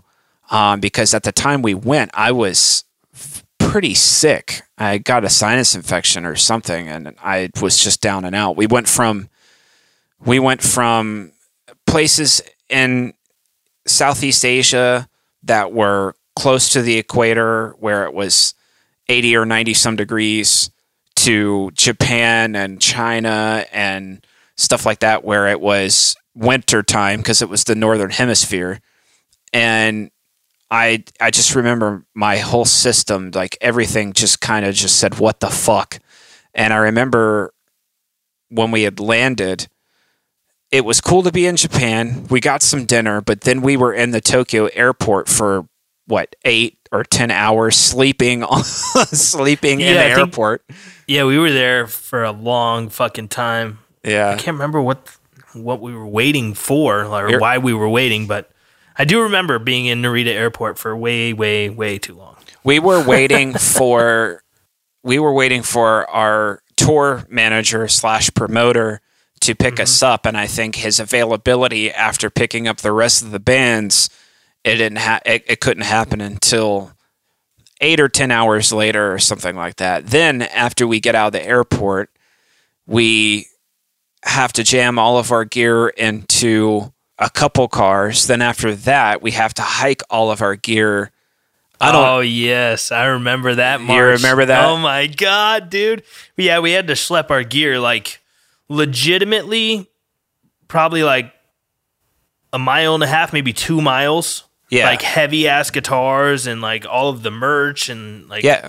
all of our shit, our luggage, everything, like two miles or something. because boys and girls, check this out. Uh, for people who are now benefiting from the uh, uh, the the wonder that is uh, inky cases, uh, we were we did not have those and decided that it was a really amazing idea to bolt two guitar cases together and carry them like that. Uh, across Southeast Asia and Europe many times, and Still South- was a good idea. Still was a good that idea. Day. That not- day was not fun. that day was not fun. And it's like you hear a, one and a half, two miles, and you're like, oh, that's no big deal. We're carrying like two guitar cases stuck together, so, uh, all of our lives on our back, you know, for five weeks or four weeks or whatever it was. Um, and and then uh, something else heavy in the other hand, like a big pedal board or Pete cymbals or uh, uh, something like that. And it was it was a little much when you're an international touring band, you know, and in your mind you're hoping that you throw all your stuff into some sort of sprinter van or some sort of van and go to the venue or go to a hotel and, and walk it 40 feet into the walk- hotel lobby, and that's yeah, it. and that's it. And sometimes it is like that. A lot of times it is like that when you're traveling Yeah. international, but a lot of times it's not. And that was one of the times. that was one of the times it wasn't. And after that, we had arrived at the promoter's house, which I guess he didn't spend a lot of time there, so his heat was out. And like I I said, it- remember it was fucking cold Yeah. in there. And and like I said, we we had been going to places where like we had just played in, in Thailand and Singapore, which Thailand and Singapore were both warm. Then from Mal- Singapore Malaysia, yeah, and all, all those kinds of things. Yeah, Malaysia, and it was warm outside and humid. And then from there, we go to Japan, and it's you know 35, 40 degrees outside, and it's it, it was my body was all kinds of fucked up, and Yeah. uh, yeah, it was wild, dude. It was real wild, but you know, one of those things I'll never forget. But Yeah, we love a lot of stories like that, man. There's there's a lot of those stories that I I remember them. You know, as soon as you brought it up, I knew exactly what you were talking about. But when I think about like Japan or I think about this place or that place, those are the things that my brain like tuned out and, and, like rejects from memory. so when I think think of these places, I remember them like, oh, that was super cool. We got to go to that place because uh yeah, I remember those things, but my brain's like, no, we're gonna like You don't need that, way yeah. in the you know storage locker way You back there. You don't need that anymore. Yeah, you don't need that one. Yeah, we have tons of those stories, and- and you'll have to come on some other time, and we'll have to talk about more tour stories because God knows we could go on and on yeah. with those. I- and you have a very good memory for a lot of these things. You you bring up stuff sometimes. I'm like, oh fuck, I haven't thought of that in like five years. So I know this is a podcast in which you have guests on and you ask questions and we kind of riff back and forth, but I actually had a couple questions for you. Yeah, Um, hit me. I definitely have uh, answers to these questions too, but I wanted to get your uh, kind of input or uh, your opinion on these things because I've been wanting to ask people these things for a while, and it uh, it definitely uh, it, it not better suited uh, for a person that I'm actually in a band with. So, my first question is say there's some sort of situation where COVID ends tomorrow or you know restrictions on people traveling Mm-hmm. things can happen. Life can go back to normal. You know all of our booking agents bands everything magically you know touring happen happens again. Yeah, we can literally go on tour tomorrow and magically our booking agents and management have a tour for us tomorrow because they anticipated it for some odd reason. Mm-hmm. I don't know about you, but I feel I've aged 20 years. And no ex- no exaggeration, I feel I've aged 20 years in this mm-hmm. in this whole time of COVID in our COVID world. yeah. And my question is with all that, with all of our time off, and then tomorrow weekend tour, if you're on a tour bus tomorrow, or you're in a venue, or we're on the road for a month, what is your mindset? What are you doing different? How are you now living on tour? What would you do? Different than I used to. yeah like like are you are you still behaving the same way are you still thinking the same way are you still you know eating the same things drinking the same things reading the same things so on and so forth like what has this hmm. c- whole time in covid in our covid world and your experiences this past year what has that done that would change you and your touring life One thing that I might do is um, I've hung out with and met a lot of really cool people, and I was in the moment hanging out with them that I consciously didn't say like, "Hey, let's stop this great conversation so we can take a picture." Smile, Right. You know, yeah that's something that I might do if touring came back is like document things Prosperity. better because we do a lot of really cool shit, but I don't have like evidence of a lot of it right so that's something that I may do differently is is document things a little bit more. Um, you know, I, I might shake people's hands and then lick my palm just to make sure I get a little bit of immunity. yeah But you know, if we were on tour, I think I would probably try to make an effort to go eat dinner or lunch or whatever at a mom and pop place. Mm-hmm. You know, figure out who's got good food in the area and go pay them a visit and give them 15 bucks for for a meal so that they don't shut down. I would try to make sure that every show I'm delivering a thousand percent of what I'm capable of right and not phoning it in or taking it for granted. Um, because you know sometimes on tour you're still very into it and shit. You have to be to play Havok stuff. It's Right. not a walk in the park. No. It's very demanding music, and you need to be pepped up and have energy. right But you know there are times where I've been uh, mentally like not all there, not all focused. Maybe it's because of a lack of sleep, or maybe being hungover, or not eating the right thing, or whatever. But that's something that I would definitely be more conscious of. Make sure that I'm putting proper biological fuel into my body, yeah not getting all fucked up. Not that Right. I've ever had a huge problem with that, anyways. But right I would just be trying to present the best possible form of Havok that's ever existed because we're not getting any younger, we're not getting any better looking, Right. And I would want to present ourselves in a on a higher platform to make people walk away from the show with their brains all over the ground. Right. You know, Like, Yeah. Holy shit, that was the coolest thing I ever saw. Yeah. Yeah. Totally. What about you? What would you do differently on tour if it picked right back up? Well, that, like I said, I feel like I've aged 20 fucking years and not, I wouldn't say in a bad way. I just feel, you know, of course things would change and I would get used to longer nights as opposed to earlier mornings like I do now. But, you know, I'm, I'm naturally a morning person. And so my nights would end early. You know, my my nights spent hanging out um, would my my nights spent hanging out. You know, not rested up and not bright eyed and bushy tailed for the next day. That would probably end. I would get a good night's try to get a good night's sleep every single night now. Um, and this whole time, I've realized that now when I wake up at even after having one drink of alcohol, I feel it the next day.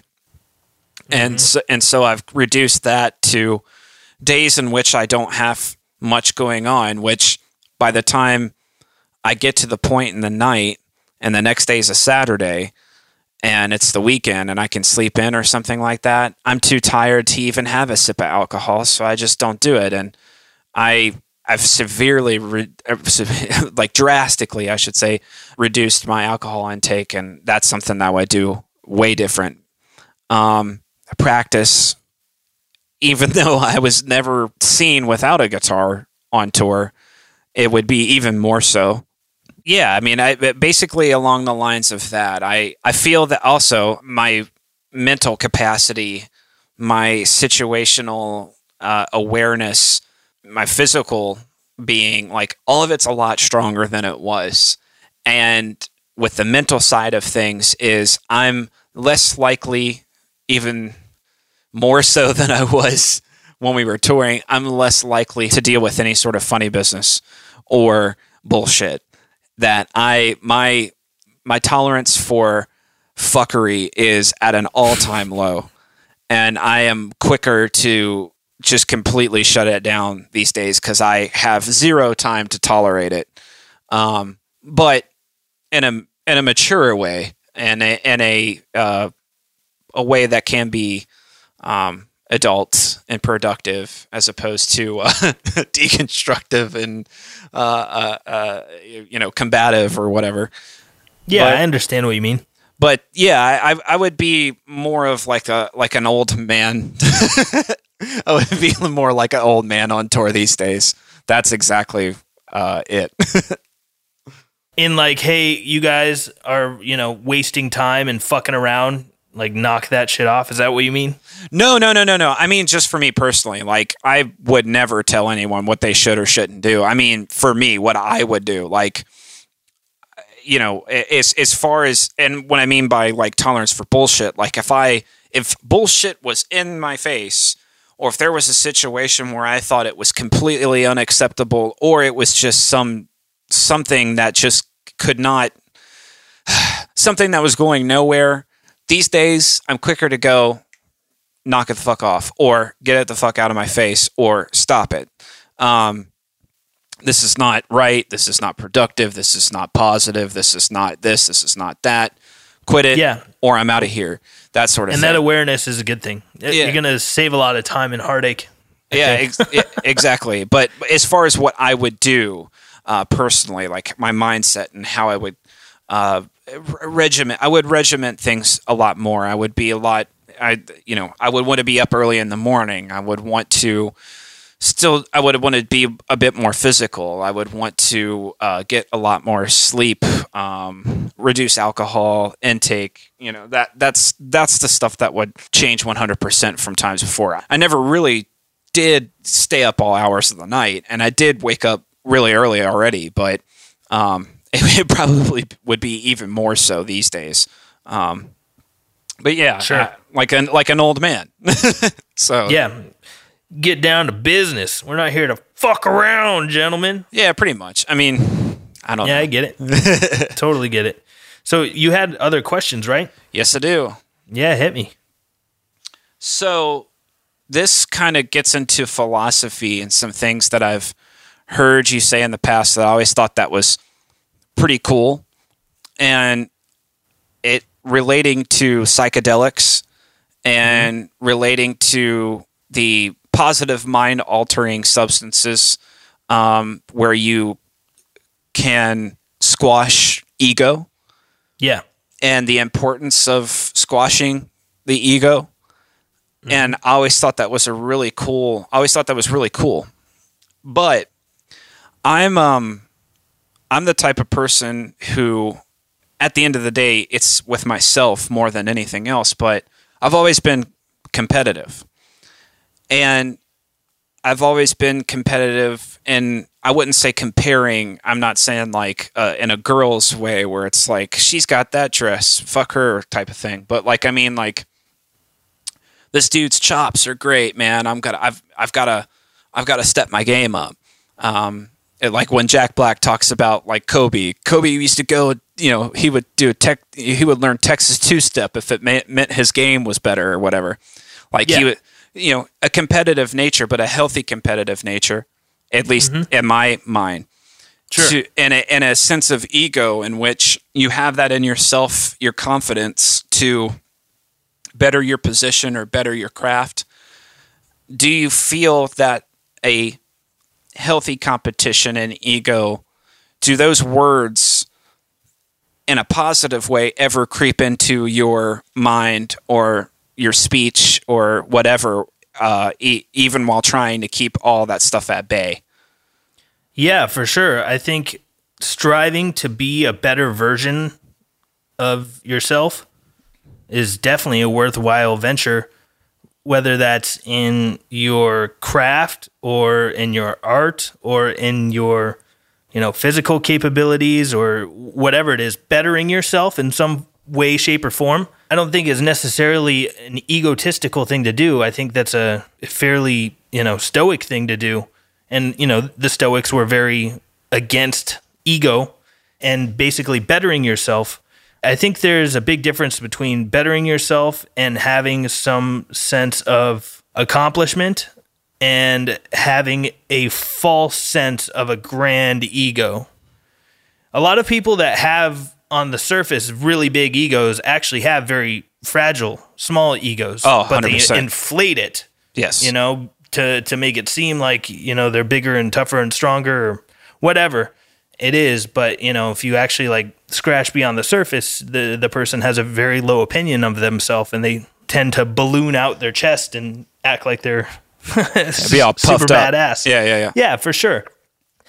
Like peacocking, basically. Yeah. And I think there's a big difference between bettering yourself and having a big ego and being like an egomaniac and super vain and into yourself. I think there's a pretty stark difference between those two things. I think that you can commit egocide and not have a big ego and not be super into yourself and be the best at something. Okay, so like what basically what I'm saying is is if I had watched Michael Jordan describe everything he described in the documentary series, I haven't seen it yet. I need to see it. But yeah, go ahead. I didn't see it either. I know a lot about what went into it, and I had researched a lot of stuff that went into it. Also, was uh, it's just one of those things for me. If I get into a topic, it doesn't matter what it is. I'm looking at a salt lamp here. I'm going to look up salt lamps, and I want to know everything about salt lamps. Like I, that's just the way I am. Yeah. I've I've I've researched and and looked up so much stuff about Michael Jordan in the past and had already known these things that you know on the surface before this documentary came out everybody thought that you know Jordan was like this sweet even keel type baller right. when in fact he's a fucking sociopath who is a super competitive person and will do anything to win but it wasn't negative and i think not to say that it was the most positive. some of the ways he explains things how he was positioned how he I wouldn't say treated people. I mean, he yeah, I guess treated people, but what that inevitably did for not just himself but his teammates, the organization, you know, a legacy, the game, everything, his family, all this stuff benefited from his mindset. I would almost like for you to see the documentary or to know that about him and say, okay, is what he describes himself or describes the situations as a positive thing? Does that creep into anything that we talk about or what we do? That competitive nature that pushes things, you know, forward. Yeah, I haven't seen the documentary, so I can't speak to anything about the Michael Jordan thing specifically. I mean, like if you were taking that mentality the way mm-hmm. that he had it, or anyone like that, because I mean, a lot of those types of guys had that type of mentality, and you were just placing it into like our lives. Like, is that is that something that you could be like, okay, I see, I could see where that could be necessary to push the needle. Well, like I said, I, I think that being competitive and becoming the best version of oneself doesn't necessarily have to be holding hands with having a big ego. I, I uh, think uh, okay. you can definitely still have a small ego and, like I said, still be the very best at something. Yeah. There's a lot of guys that are insanely talented in their field, but they're super genuinely humble and don't think they're that special, but they're fucking like gods in their field. Yeah. The, the, these people do exist. They're more rare than not. Yeah. But there's plenty of people out there that are, you know, they're they're aware that they're a fucking ultimate super badass, but they don't act like they are, I guess. And I guess I'm just saying that you can have a competitive nature where mm-hmm. the competition is not to outdo the other person, but to better yourself. Yeah. And I think there is a healthy way to be competitive mm-hmm. with yourself. Right. Without right. blowing up your head and uh, about your successes or about your uh, achievements. Yeah. Okay. Interesting question, but I need to watch that Michael documentary, the Michael yeah. Jordan one and circle back to this sometime when we can talk again. Yeah, I always thought it was. I've got a competitive nature. My dad's got a competitive nature, and I my dad is more competitive than I am, and it never translated in sports because by when I was playing sports, I didn't care about sports. I didn't care about sports at all. Mm-hmm. I didn't start caring about sports until I was well into playing guitar, and then I really cared about sports, and I still do. But that competitive nature in my dad went over into me because my dad is the type of person to be competitive with a person, to be competitive with, uh, you know, society or, you know, to be competitive, like that sort of thing. I always thought that that was a negative way to look at those things because I didn't see anything getting done in that. I didn't see for one, a positive in it. And I didn't see anything where having that type of competitive mind frame got anything done in the first place because it never materialized. Well, if if you're competing, like I said, to to better yourself, and that's something that your your long term goal is, I think that's a worthy investment of time. I think the big difference that's meaningful, at least to me, is if you're competing against someone else, let's say you're a runner and you're mm. trying to be the fastest person in the world, but this other guy always beats you. Well, if you keep training until you're the guy that beats him and you're the fastest person, mm.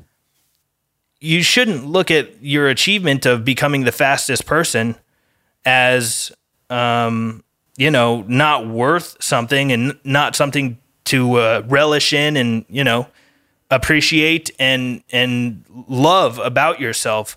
I think the big difference is where if the competition with the other person is all about propping getting yourself into a better place by squashing and crushing the other person, I think that's where it can become toxic and negative when it becomes more about destroying the other person instead of getting yourself to be better at whatever the goal is.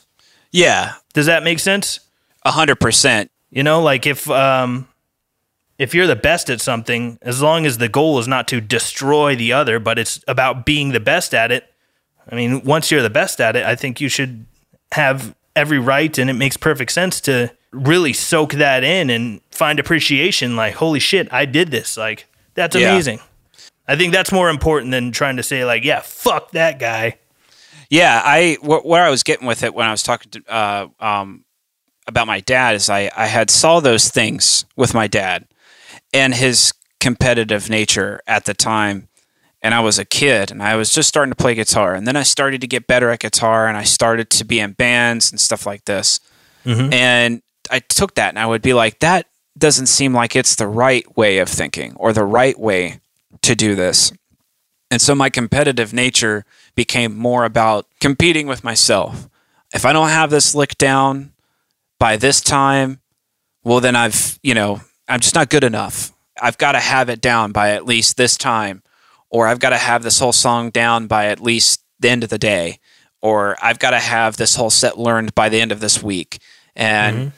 setting goals and, and being super competitive with myself and seeing that that type of competition and carrying that type of competitive spirit in me was a super positive way of looking at something like that and then being wrapped up in myself in a competitive way with the ego factor coming in and that was basically my question is like i've always thought my competitive nature dipped into an ego side of things, but in a way that would springboard me into the position that I am in now. Or I wouldn't say springboard, it wasn't exactly a hop, skip, and a jump to get here, but at least put me in a position in, as to where I am right now. And it still fuels me.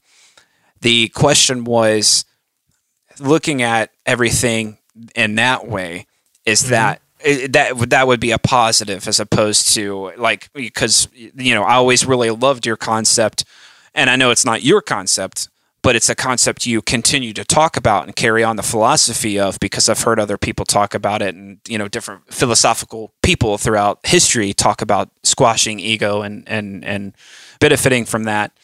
Um, but I always thought that that was really cool. I always thought that that was a really cool way of thinking about it. Like, get rid of that shit because it's not about you. The universe doesn't revolve around you. You're just a part of a very, very endless amount of crazy shit. You know, you're just, you're not even a little speck in the, the sand of the beach. Right. So, Well, that recognition is um makes it a lot easier to commit egocide on a daily basis. But yeah, I think that it is totally possible though to better yourself, like you're saying, you know, compete with yourself and come out victorious against the old version of you. right. I think that's entirely possible to do that without having necessarily an inflated ego or getting a big ego or seeing yourself as like ultra important. I think you can appreciate your own um, accomplishments Right. without it turning into conceit. I think that's definitely possible. Like I said, there's some people that are the greatest ever at what they do and they're super humble and they don't have a giant chip on their shoulder. They're just, Yeah. yeah, whatever, I just do what I do. But yeah, everyone else sees them and they're like, Jesus Christ, like, you're amazing. You mm-hmm. know, there, there's a lot of stuff like that. And anytime I watch videos of behind the scenes stuff and see shit with like Dimebag Darrell, he seems like that kind of a guy. He's one of Oh, the best totally. guitar players that ever lived, and he seems like, yeah, whatever, you know, it's just just a thing. I'm Yeah. like, no, you're one of the best guitar players that ever lived, and he's just like, yeah, whatever, man, check this out. he like you know brushes it off Yeah. and and he's a good example of one of those types of people i think where he outdoes himself he's in competition with himself to be better than he was yesterday or 10 years ago or whatever Yeah. but he does sure. that all without being like look at me i'm the fucking shit man Y- Yeah. Yeah. Totally. and, Totally. and yeah I, i'm i find that incredibly um attractive with anybody that's Mm-hmm. you know can like just hang that up and be like yeah whatever just like be laid back about stuff Yeah. you know everybody else can see you're you're the shit Right. you don't need to like walk around telling people that you are or exactly. it, it- it's- advertising it you know It, it yeah. There's it, it's it's no different than you know, telling everybody you're tough and that you can kick their asses probably means that you can't do that at all, and that you're not that you're not tough at all. It's it's like the giant truck, small dick thing. yeah, yeah, yeah. Did you have any other questions as well? I have one other question. Yeah, hit me. I've got a couple more for you. Okay, cool. We're taking a uh, completely. Uh, we're going off the rails with this one a little bit. Oh, cool! I can't wait. Okay, so being that you have a podcast and a uh, merch company that kind of revolves around this phrase and revolves around this uh, symbol, I want to see where you're at with the hijacking of historical images Mhm. um, and their meaning. And kind of enlighten people what some of these images mean to you because I know that it's a sour, sore subject for me because people aren't educated enough to at least do a little bit of research and f- and figure out exactly what these things mean. But now they automatically mean um, negative things. So with riffs or die, the join or die um, snake, the flag, the so on and so forth. We've got the Gadsden flag, the Don't Tread on Me, um, and other related U.S. historical images that are now synonymous with extreme right leaning ways Crazy of people, thinking. yeah. yeah, w- ways of thinking. And I just wanted to get your uh, take on all of that. Well, I call the thing Riffs or Die, and I've been saying it since even before it was a company or I've made the podcast or T-shirts or anything like that. We we made a Havok Riffs or Die shirt Yeah, once yeah, upon yeah. a time, Yep. but yeah, I hijacked the Join or Die snake that's from this old flyer from the Revolutionary War that was drawn up by Benjamin Franklin. And the reason I did that is because I'm way into the idea of revolting against an oppressive government. Uh, a lot of our lyrics kind of touch on that. I meant other people are taking the images for their own political agendas, as meaning hijack, not you hijacked in a negative way. Okay, no, no, sorry. I, I'm just explaining to people because Cool, a lot cool. of people hit me up Yeah. Yeah, yeah, and they see someone wearing like a coffee or die shirt or a join or die flag that they see in some documentary and they're like, oh, dude, check it out. They're stealing your logo. I'm like, no, I stole that image. Right, It's, it's a really old ancient relic about the United States, the you know the original colonies overthrowing the greatest army the world had ever seen. It's uh you know a powerful image in my mind, and it stuck out in my head since I was a teenager. I always thought that was so cool. And uh, other people hijacking images and changing them into something else. Can you give me an example? Well, yeah, I wouldn't say hijacking the images, but I wouldn't say that they are turning, they're hijacking the images for their own gain. I guess politically they are for their own gain. And, you know, I would say the hijacking in an uneducated manner and labeling it uh, XYZ, uh, hijacking it, not taking it for their own, but using it against, hijacking in the way that it now means something that it never meant in the first place. Okay, And- like what? Can you give me an example? Well, well, well, the join or die flag, the Gadsden flag, the you know oh yeah, the, uh, Gadsden ori- flag. yeah, the thirteen colonies flag, the you know like now it's all syn- synonymous with extreme right wing QAnon, you know, drain the swamp type shit. Sure. And, you know, people that say or, you know, want to drain the swamp, I don't see what the problem is with that. Right. People that are against anyone who agrees with the idea of drain the swamp, yes, Trump said it, made it famous, but, you know, if, if you're not down with draining the swamp in Washington, D.C., well, I mean, do you just love how politics work in this country? Do you love all the corruption and stuff? But yeah, I think the Gadsden flag is a really interesting one. Obviously, it's a snake. You know, it's the snake that's on Yeah. Metallica's Black Album. Yes. But it's the Don't Tread on Me flag that's yellow and it has a snake. It's a rattlesnake with its tail up, ready to bite and attack. And that Don't Tread on Me flag, I agree with you. It's been used as a political punch yeah. anyone that's waving that flag and that flag represents fuck you, I won't do what you tell me because Right. you're fucked up and corrupt and I love freedom and I love liberty and I believe in those things. Get out of my life. I don't need government to tell me that I'm allowed to do things Right. as long as I'm not infringing on other people's rights. That's basically what the flag means. yeah, that's yeah. And it's been associated now with, like you said, far right wing uh, radicals. Mm-hmm. And it's a fucking total mind blower to me. It's a shame. Yeah. Uh, but it but it's pretty mind blowing that that flag is somehow viewed as like racist or offensive. Yeah, I don't like, understand that, it that flag means like fuck you i won't do what you tell me i love liberty i love freedom get off my back government and you know let the people do as they please and let them have their rights that's what the flag stands for right. Yeah. so when people get all bummed out about it or come down on it like it's got ties to racism or domestic terrorism or any of this shit like what the fuck are you people talking about it's Yeah. really insane jim morrison was completely right when he said that who controls the media controls the mind because the media has warped that flag into something that it's really not and it's got Right. sadly way too many millions of people thinking that that flag equals racist Trump supporter, uh, you know, homophobe, Yeah.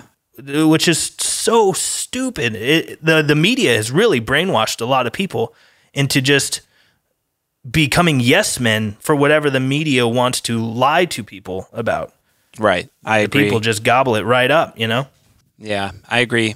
There's it's it's so wild. It's so insane to think, you know, t- when you see something like that that uh, it- it just gets morphed into it. But then you have people the people who fly it nowadays you know or or before nowadays nowadays um they they were that. They were exactly what everybody's now talking about and synonymous with the with those images to where it can never be it's it's never going to go back to be being seen the, the way it was originally intended. And um, it's a fucking shame. Um, and that's what I mean by hijacked images it's the uh, the- taking of something now labeled something else and now it is completely out of you know the culture out of it's canceled completely Yeah, yeah, for sure. It, it's propaganda that that's sadly still working on people. You know, the the news tells you the Gadsden flag equals super religious, far right, Republican, racist um, yeah. racist, anti-abortion, capitalist. yeah But that's not what that flag necessarily represents. That just happens to be a lot of the people that are flying it. yeah it's actually anti all that if you think about it it's Ye- it's literally It's like an anarchist flag, basically. Yeah, It- you replace the Gadsden flag with a fucking anarchy A symbol, and that's essentially the same fucking thing. yeah yeah You know, it's literally do not let me with- do my own yeah. shit. Right yeah don't fuck with what don't fuck with my my shit don't fuck with me don't fuck with my Don't with tread my on me. yeah exactly that's Exactly what it is as it says. Yeah, and I do think it's interesting that you never see that flag being flown by anyone on the left side of the political spectrum, because typically a lot of people on the left, it appears to me, really like big government and they want government to intervene and, and provide for them and be involved in people's lives more. So I kind of understand how it has become a flag that gets waved by only one side of the political spectrum. Generally, Yeah. people on the right are like, fuck big government. Generally, people on the left are like, we need more government. Yeah, exactly. Personally, I've got it a few images uh, or a few things that have that image on it because of what we had just talked about, because of what it at least means to me or meant to begin with, and I'm and of course you know Metallica. That's where I that I I loved Metallica when I was a little kid getting that record and then my dad explaining what that snake was and being like, "Oh, okay, that's interesting." And then, you know, knowing the history and stuff like that, and that's what it always had meant to me. And I just I and I'm a person who probably is more left of center than anything. And I've, I'm not ashamed to say that. I'm more center. I wouldn't say left of center, but I would say I'm more I- I'm in the middle, but Most I- people are, yeah. Most I'm people in are in the middle. I'm in the middle, but I, I swing left, but I don't want to be known as left or right or any of this shit. I'm just a person trying to fucking, you know, live my life, a happy life, and try to be as successful as I possibly can with being creative and you know trying to just get through life and and not have it suck too much and that's, that's it. most people, man. Yeah, And, that's, uh, yeah. that's where most people live. And if you only watch the news, you'd be convinced that, you know, 80% of the country is Democrats, hardcore Right. left wing people, and 20% of the country is hardcore right wing people. And that's all that exists. Where in reality, you know, 80% of our country's population is like in the middle. Like, neither side has like got all the answers. And we've been sold this fucked up lie that we only have two choices and Right. they're they're two wings of the same bird you know it's it's really crazy where we are in this country and you know the fact that there's uh, you know basically one big party masquerading as two parties that's running everything you know we've got songs that talk about this stuff and trying to urge people to like snap out of that that paradigm but i don't know if it's going to happen and uh you know, 10 years from now, Metallica's Black Album is going to be censored. They're going to have to redo the artwork. yeah And, uh, you know, I'm, I'm not looking forward to what else is going to come along with that kind of a, a mentality as a, as a culture, a national culture, you know? Yeah, I mean, a, a lot of people. I as for as fuck, I don't, I don't know if this is something that you would edit or whatever. So I'm just going to say this off the top, but Yeah. there's been a lot of, there's been a, I wouldn't say a lot, but there's been a couple situations where I've seen online where our band has been accused of some of this stuff, uh, uh, you know, over the course of the last month or so. And I saw this like bogus flyer of us, like on it was like Iced Earth, Havok, Trapped, Five Finger Death Punch, or something like that. And I'm like, and it, and it was Whoa. some, Where'd you see that? it was on Facebook, and oh, wow. someone tagged me and Pete in it. Um, it was one of these. It was a girl that used to work at Jack's, and and uh, her name's Marie. I, I think you remember her, but she tagged us and she was like, "I don't know why you guys would be on there." And I'm like, at first I didn't pay too much of attention to it because I get, we, you know, like, like you and, and everyone else in the band, we get tagged in so much shit that I don't even pay attention to it. I just said, haha. But then I looked at it and I was like, wait, what the fuck? They're trying to label me and my bandmates as this far right leaning, racist, fucking, you know, nationalist sort of thing. And I'm like, this isn't us. This isn't anything. What we, we, we don't, this isn't it at all. Like, I, Yeah. I don't, I, I don't understand how you get that out of anything that you've ever written or What's anything really funny- we've ever said. Like, I don't get it. Yeah, I, I think it's amusing, um, especially when like Hang 'Em High came out and FPC came out, and then with the new record, when Post Truth Era comes out and Fear Campaign comes out, and uh, it's funny to me to read the comments, and some people are like, "These guys are fucking right wing." Conspiracy theorists, probably Trump supporters, and in the same thread, talking about the same lyrics, other people are like, these fucking libtards over here. like people can't figure it out. And because they're they seem to be stuck in this uh, identity politics trap. it's gotta be one or the It's other. either Yeah. you're a liberal or you're a, a right winger conservative. Instead of Right. like, hey, we kind of don't check either of those boxes. And we think Not that the all. whole that Yeah. whole system of calling each other out as Democrats and Republicans is fucking stupid and getting Yeah. us nowhere. Only actually it is getting us somewhere. It's digging a deeper hole for us Yep. as a country. Yeah. But uh, it's funny that we don't stand on either side of the aisle when you read our lyrics. We're we're apolitical. We're anti-political. We're not a political band. We're like an anti-political band. And it's Yeah. funny to read the comments and see people just missing the mark on trying to peg down exactly where we stand on on things. And you know, to make it very simple for people, a lot of the Havok lyrics, yeah, I write them, and where I stand on them is maximum freedom. Mm-hmm. I'm a big fan of the idea that we should be allowed to have individual liberty and do whatever we please as long as we're not infringing on the rights of other people. Right. And, you know, a lot of people call me a lot of crazy things and names for that ideology being the fuel for a lot of Havok lyrics. But if you can't get behind freedom and liberty, then I, I don't know. We're just not speaking the same language. And it's not solely an American, a United States of American way of thinking. It's, It's not. humanity. It's humanity. It's so weird. I have a very hard time being rah rah US. Like, I have a very hard time with it. I've always had a very hard time with it. Mm-hmm.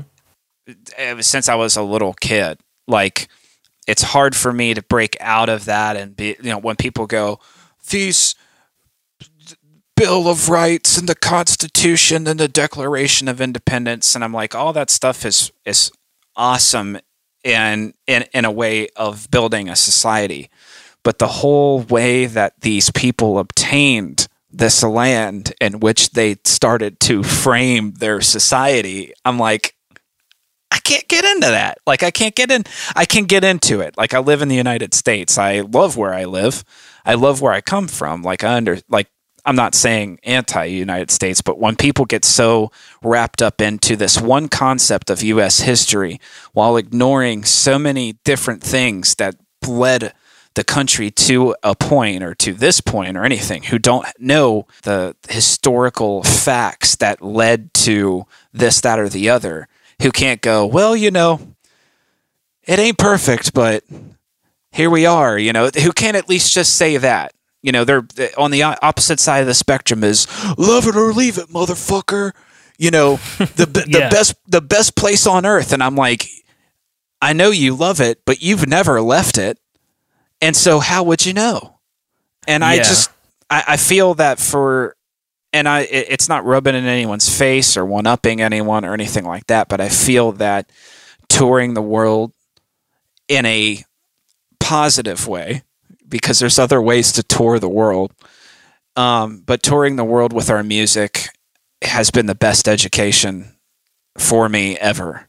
Yeah. And Totally. I, f- I feel that anyone could benefit from taking a few trips and maybe making a conscious decision to make a couple trips of those not be in a resort or you know someplace extremely beautiful and you know all this other stuff that you should put yourself in a position in which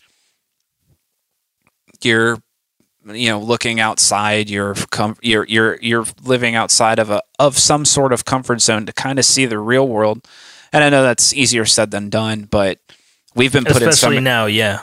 we've been well yeah especially now but i mean if I, I had always thought that i always thought that it would be so cool if after you graduated high school instead of going as a 17 18 year old which is bizarre and crazy anyway to pay ex- so so much money to not even know what co- the concept of money is and what you can do with it and how much trouble you can get into uh, with it with so much money that you pay so much money to go to school you're in debt for the rest of your lives and you only live or you only you're never guaranteed work for that job and you have you've only experienced being around similar people with similar ideas um, you're lucky if you have expanded on any sort of you know other like outside your comfort zone uh, sort of thing and you go through the rest of your life still thinking the things that your mom and dad your grandparents had said was all real and you know you live your life that way for the rest of your life and you pass that on to your children and they do the same and they do the same and they do the same. Or you know or you don't go to college and all of that cycle repeats and so on and so forth. But i always thought that after high school it would be so cool if it was like mandatory that you just travel for a year you know? Yeah, you gain a lot of perspective when you travel to other places that are not first world European countries. Mm-hmm. You know, being in America, when you go to some other places where no one speaks English and the the alphabet's not even English, you know, Roman alphabet. So you can't read anything. You can't fucking communicate with other people. absolutely But, but you see, like, you know, poverty on levels that you don't see in America. My biggest takeaway I've gotten from traveling all over the world is the realization that A, most people are not white. Right. And B, we pretty much all want the same things. People We want the same the shit. same. Yep. Pretty much everyone's the same everywhere. The things that you described that you want, you just want to live your life and hope to be successful in something that you enjoy doing and have a roof over your head, clean water, friends and family, and have a purpose. Like that's the same shit everybody wants. Yeah. So yeah, the idea of freedom is completely universal to the entire human race, and I can say you know that our travels throughout the entire planet, we've been a lot of places. The biggest takeaway for me is realizing that we're all just people, and we all kind of are the same. We're all cut from the same cloth, and you and I are not very different from people in uh, Thailand or Russia or Australia or China or Yeah. Finland. You know, Right. Yeah. or, Exactly. or Brazil or Colombia or Chile. Hundred percent. We're all pretty much the same. and We all kind of want the same thing. So knowing that is what I think that perspective and seeing it with my own two eyes, and you know, you were right there with me. Um, I think that adds a lot to my mentality of looking around and just being like, God damn, like can't you see how the divide and conquer shit is just keeps working? Like we're we should all be way more on the same page than this. Like what the fuck Yeah. are we doing, guys? Exactly. So and and yeah, uh, not just it, not just a national level because we want that across our own country, and we can't seem to find it. But exactly like you said, I I love the perspective, or I would love to see the I would love to see someone's mind change in real time, like what I was describing. One of my people who take lessons from me is when someone realizes when they go to a Mexico City or they go to a Moscow and they had all these things fed to them about Mexican people or about the Russians, you know, or like all this stuff that people in the United States say about these people. We're always mm-hmm. talking about Mexico and, and Mexican people. We're always talking about what the Russians are doing, so on and so forth. Yep. And I would love to see in real time someone's minds go, holy shit, this isn't bad at all. Like, this isn't even close to bad. And no one is this and no one is that. And we all want the same things. And, you know, one of the perspectives that I've gotten, even with my kind of wariness about, you know, being rah rah America, is going and traveling and coming back home and being grateful for where I am, where I live, where I was born, and actually seeing and realizing that where I live is great and having an appreciation for why this place is great.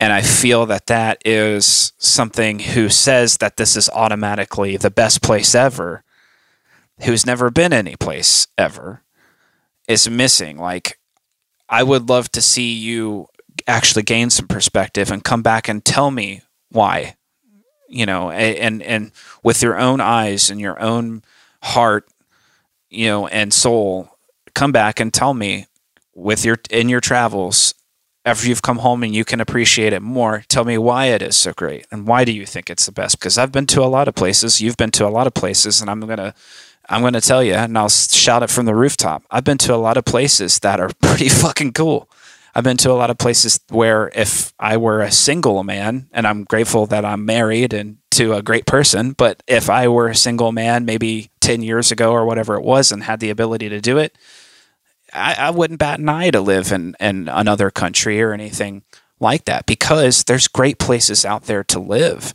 But I've been to a lot of other places. You've been to a lot of a lot of places too that make me realize when I eventually come home from tour, I go, God damn, man, this place is fucking cool. And I love it here. And I love the way we have things set up and what we do. And I love our food and I love our accents and I love our this, that, or the other. So I wish that would be a thing that people were encouraged to do more. At least cut the college in half and take two of those four years and go traveling and do and then do your schooling when you came back or something There's enough money in this planet to allow for every, you know, late teenager to go and travel abroad. Right. Even if it's just, you know, to another town. You stay in the same country, like, you know, if, if funds are tight or whatever. But there is enough fucking funds on this planet to make that real. Obviously, it's not going to happen. Uh, Yeah. But yeah, our, our priorities are in, in wacky places. As a as an overall civilization, I don't mean like you and I or Yeah, yeah. Americans specifically, Absolutely. but um, Absolutely. you know the, the the game, the chessboard seems to be rigged. But I think that experience is the best teacher, and that goes for pretty much anything. You know, trial by fire. Yep. Exp- experience is a great teacher. Yeah, America is very cool. We have a lot of really awesome shit here, and especially before COVID, this was like the land of convenience. You know, Right. you could go to a, uh, a grocery store until midnight, or you used to be able to go to them twenty four seven. And you know, you go to even first world nations in Europe and stuff. Everything shuts down at like eight p.m. and that's it. Like there is nothing else going on other than bars um, for the night. So, yeah, we are super, super lucky to have been born in this country just by accident of birth. We're super spoiled and lucky just to live when and where we do. I know I say it all the time. You've heard me say it before, but I really mm-hmm. think that we're spoiled as fuck just to live when and where we do. We live in this age of technology. I'm talking to you right now face to face in, Yeah. you know, almost real time and you're 5,000 miles away from me. Right. Yep. You know, we all got a Insane. supercomputer in our pocket. We all eat like kings. Yep. No, nobody's fighting wars over salt and spices. Kings didn't even eat better than we did. Right. than we do. Yeah. Yeah. Yeah, for sure. Yeah, we eat better than kings. Yeah. And uh, yeah, it's just wild. Of, of course, there's plenty of things. There's a lot of neurosis. There's a lot of like neurotic people in our current civilization. And that's, you know, something to mind. But there's a lot to be grateful for too. Even though we have a lot of things that complicate our lives and maybe make it more stressful than it would be to be a farmer 400 years ago Yeah. on the other side of the coin, like, dude, there's a lot more to be grateful for, I think, maybe today than there was back in the day. So Yeah. I think gratitude equals happiness. And the more grateful you are, the more happy you're going to be at the end of the day. So the travel perspective, I think, definitely adds to the gratitude and the feeling of, you know, the U.S. is, is pretty good. It's pretty cool. Yeah. It's awesome. Um, there's a lot of other places, though, that I can say the exact same thing. Pretty good. Pretty cool. yeah. Yep. There's a whole lot of those places. Um, Absolutely. this this place isn't the be all end all, but yeah, I agree with you. I think travel expands the mind to new places, and then it will never go back to its old shape. You uh, you open up your mind and and appreciate the things here a lot more, and you also just gain perspective by being around other cultures and other people. Man, you know, it's not the news, the propaganda machine always is telling people, you know, the Russians are your enemy, the Chinese are your enemy, so and so is your enemy. But really, it's it's not really that way. We've been to Russia, we've been to China. Yeah. You know, it wasn't that way at all. the all. governments don't get along, but Right. the people themselves, they don't hate us. You go to Russia, no one's like, "Fuck you, American bastards." no, they're you grateful we- we're there, and we're Yeah. grateful to be there. And part of that may be because they're showing up to see us play. But we've been in plenty of situations in other countries that, you know, on paper don't like Americans and we don't like them. We've been to plenty of those countries where we're interacting with people that are not there to see Havok. They're not grateful and stoked to see us. They're just Right. regular people. Yeah. And we never, I've never caught any shitty vibe from people. I mean, there's assholes everywhere, but I've never been in a specific country and felt the whole time like, oh man, I guess it's true. Like, people in this country really do hate Americans. I've never felt that way. Have you? nah, me either. Nope. Never. Not once. Nope. Yeah. So, I mean, I guess the moral of the story is don't believe everything you hear, don't believe everything you see, don't believe everything you think. Intention Yeah. to deceive. That song basically says it all with, you know, what you're trying to consume on uh, via media, whether that be news, radio, music, movies, TV shows, internet articles. Yeah. There's a lot to be uh, keeping one eye open for. Yeah. It's so life's weird to navigate. You gotta think critically. Yeah, So- man, we need a lot more of that in this time. Jesus Christ, yeah. There's Yeah. way too many people jumping on bandwagons that don't make any sense just because Any- other people are doing sense. it. Yeah, Yo, absolutely. You know that herd is is uh, running off the cliff. You, you really want to go that way? right. Yeah, I don't know. I don't know what the answers all are, but I, I Me either, definitely see a lot of a lot of things that, that we could be doing better, and that's the shit that I write songs about. You know, right. Right. I, th- I think maybe that's part of why our last records have clicked with people. You know, Mm-hmm. maybe there's some sort of message there that resonates with them. But Right. I got two real quick questions for you, and then let's wrap this thing up. Sounds good. All right. Well, thanks again though for doing this. I really appreciate Absolutely, it. man. I've had fun. Yeah, we got to do it again sometime. Absolutely.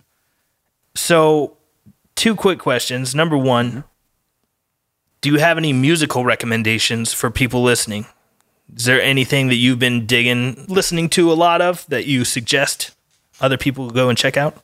Oh man, um, I just started firing up my old band not too long ago, and with that, I've been doing all the recording for it.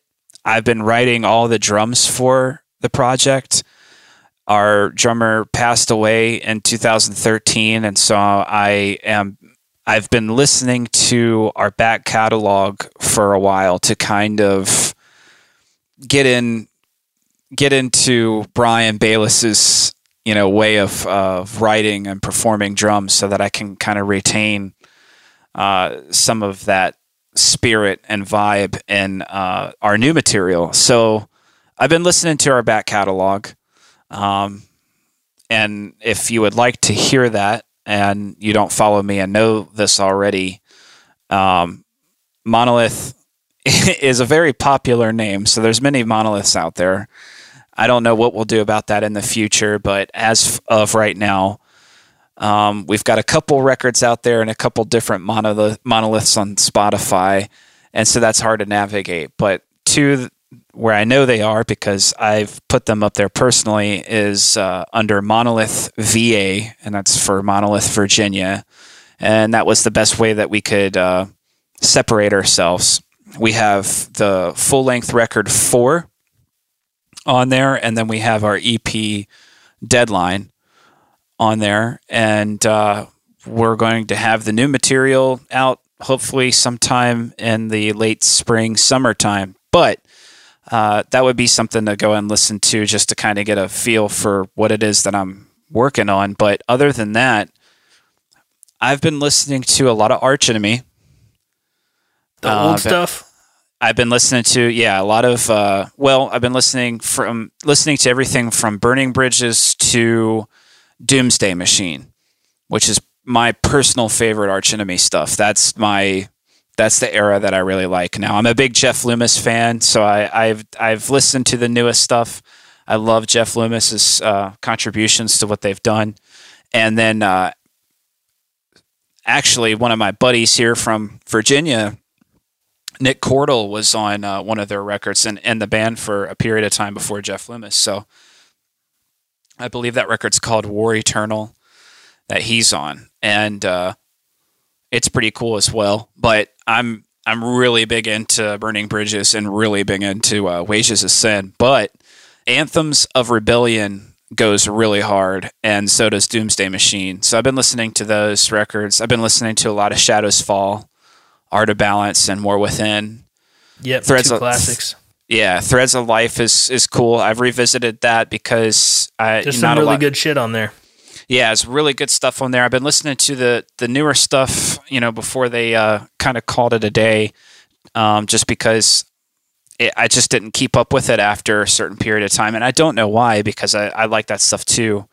But uh, John is a big influence, has been, and still is a big influence on me. I always really uh, loved his vibrato and his vibe and his tone and stuff. So I've just been getting into that stuff just because it reminds me of kind of where I am right now, you know, with uh, writing writing music for for the Monolith project. Cool. Yeah, yeah. Kind of getting in the mindset of where you guys left off. Yeah. So, Eh. if people, I, I'm going to have the links to the Monolith stuff in the description for this podcast. So if you want to Okay. check out Monolith, people just go into the the description of the podcast and click around. And you'll find the Monolith stuff. But if there's a Monolith recording that people should be introduced to first, should it be the EP or should it be that full length? It should be the full length record four. All right, cool. I'll make sure I link people to that. Awesome. Hell yeah. Sick. Yeah, I'm really stoked to hear what you guys come up with because the little clips that you guys have been sharing sound killer. I'm really excited to see what you guys do with that. Yeah, man, it's been a real treat um, to to be able to do this stuff. We've designated Wednesdays as our day to get together, and we've been really, really, uh, you know, true to uh, Wednesday sessions. And in those Wednesday sessions, I'll shoot you know a bunch of clips of us doing stuff. Now I've got Eric and Tim uh, on shooting clips, and then I'll chop all of that up in iMovie and make a little, you know, little uh, docu series out of it, which I think is really fun to do. I'm figuring out I'm figuring out how to do all this stuff as it's happening, recording, uh, video, um, just all of it, and I'm I'm having an absolute blast. It gives me a it gives me a, a, a sense of purpose again and a creative setting. You know, I I think it's really killer. So It's great. Yeah, I'm stoked to hear what you guys do and stoked that, uh, you know, you're jiving with something that you're having fun with and is a creative outlet because God knows we're not doing jack piss right now. Sucks, Yeah. man. We just put out uh, the sickest record we've ever made and, you know, Uh-huh. have to just sit on our hands with it. Yeah, But uh, we'll, we'll get back into it at, at yeah, some point. for sure. yeah, man. Not yeah. dying to, to rush something out the door and get, get it hot off the presses immediately. Yeah, There, absolutely. there still is one that's cooling down. Yeah, absolutely. Haven't even played one track of it live, so No, never. yeah.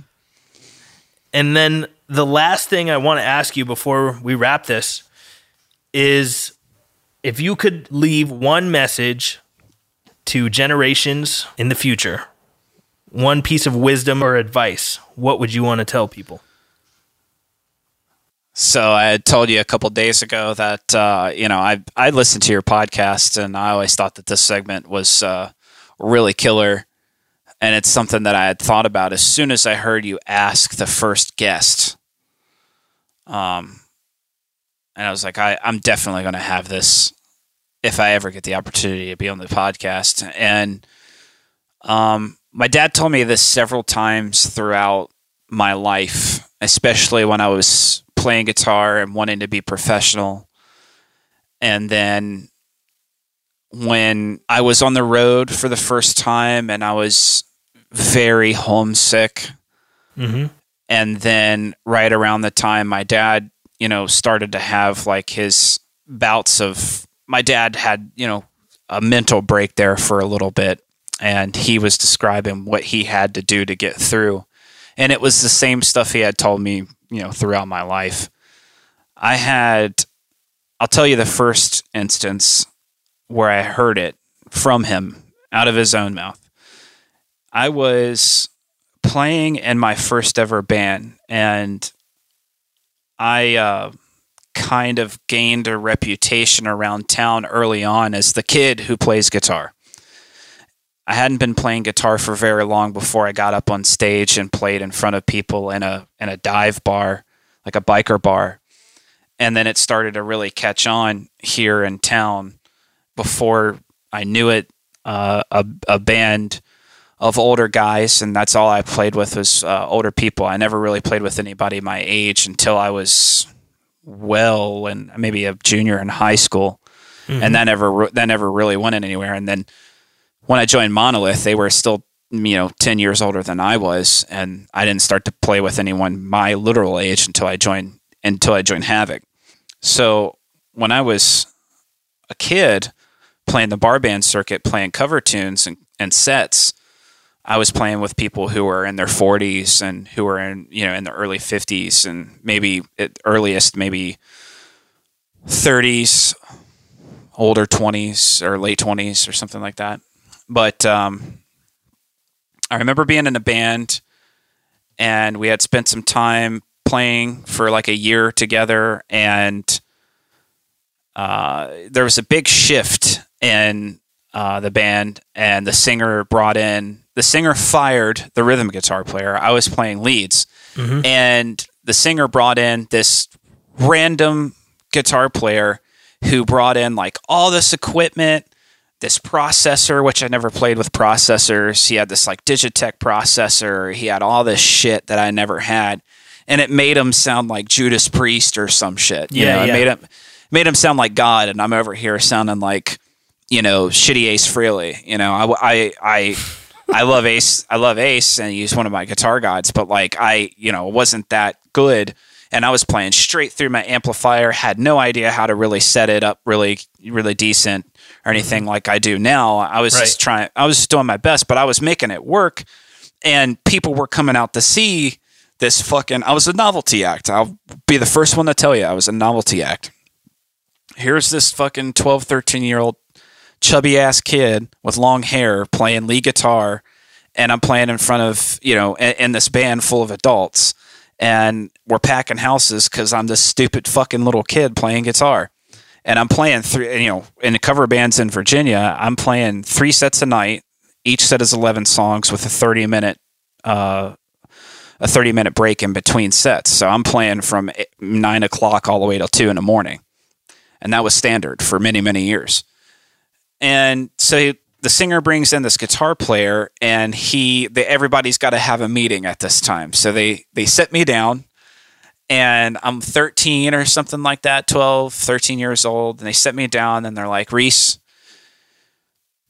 so Robbie's going to take over the lead guitar player uh, position, and it's going to be more like a, you know, like a 80-20 deal where you'll have maybe 20% of the leads now and he's going to have the majority of them. And I was like, I didn't, I, you know, my dad's sitting there too. So my dad, you know, took me everywhere.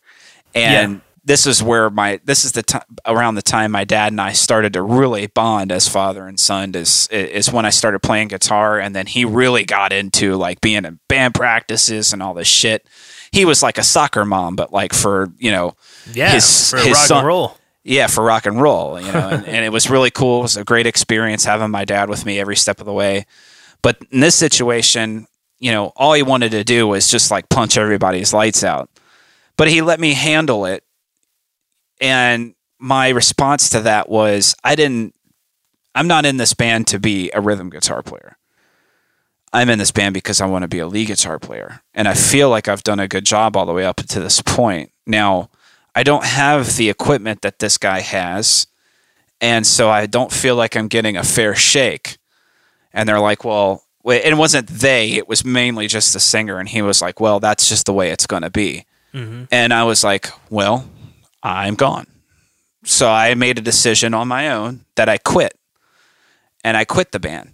And I'd been with this band for a year. Actually, they called me up after seeing me play one of those first times and said, "Would you like to join the band?" There was only a bass player and a drummer, and we played several several shows throughout that year that I was in the band, and they were all very positive, successful shows, experiences.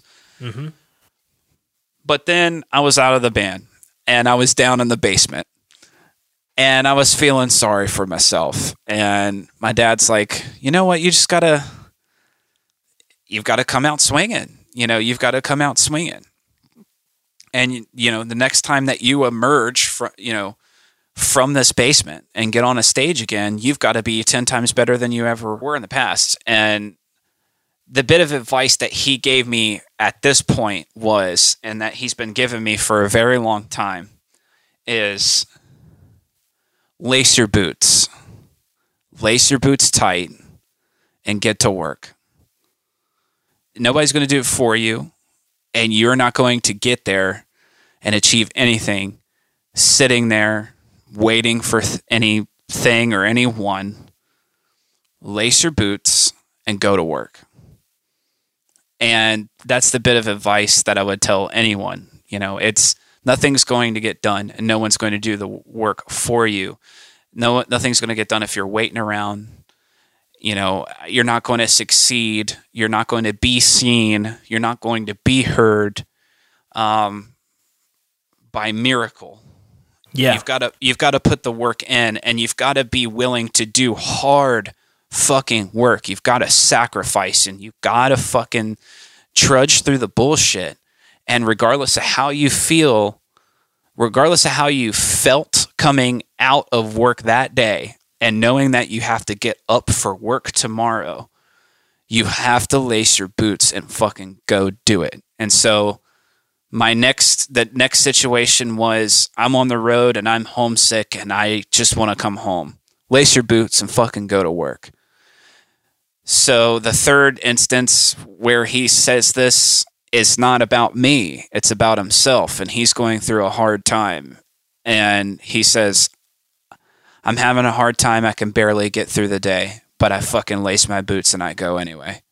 And he said, I've told you this your whole life, and now you're the now you're giving it to me. And he said, Your granddad your granddad did it for 47 years. I've done it this whole time.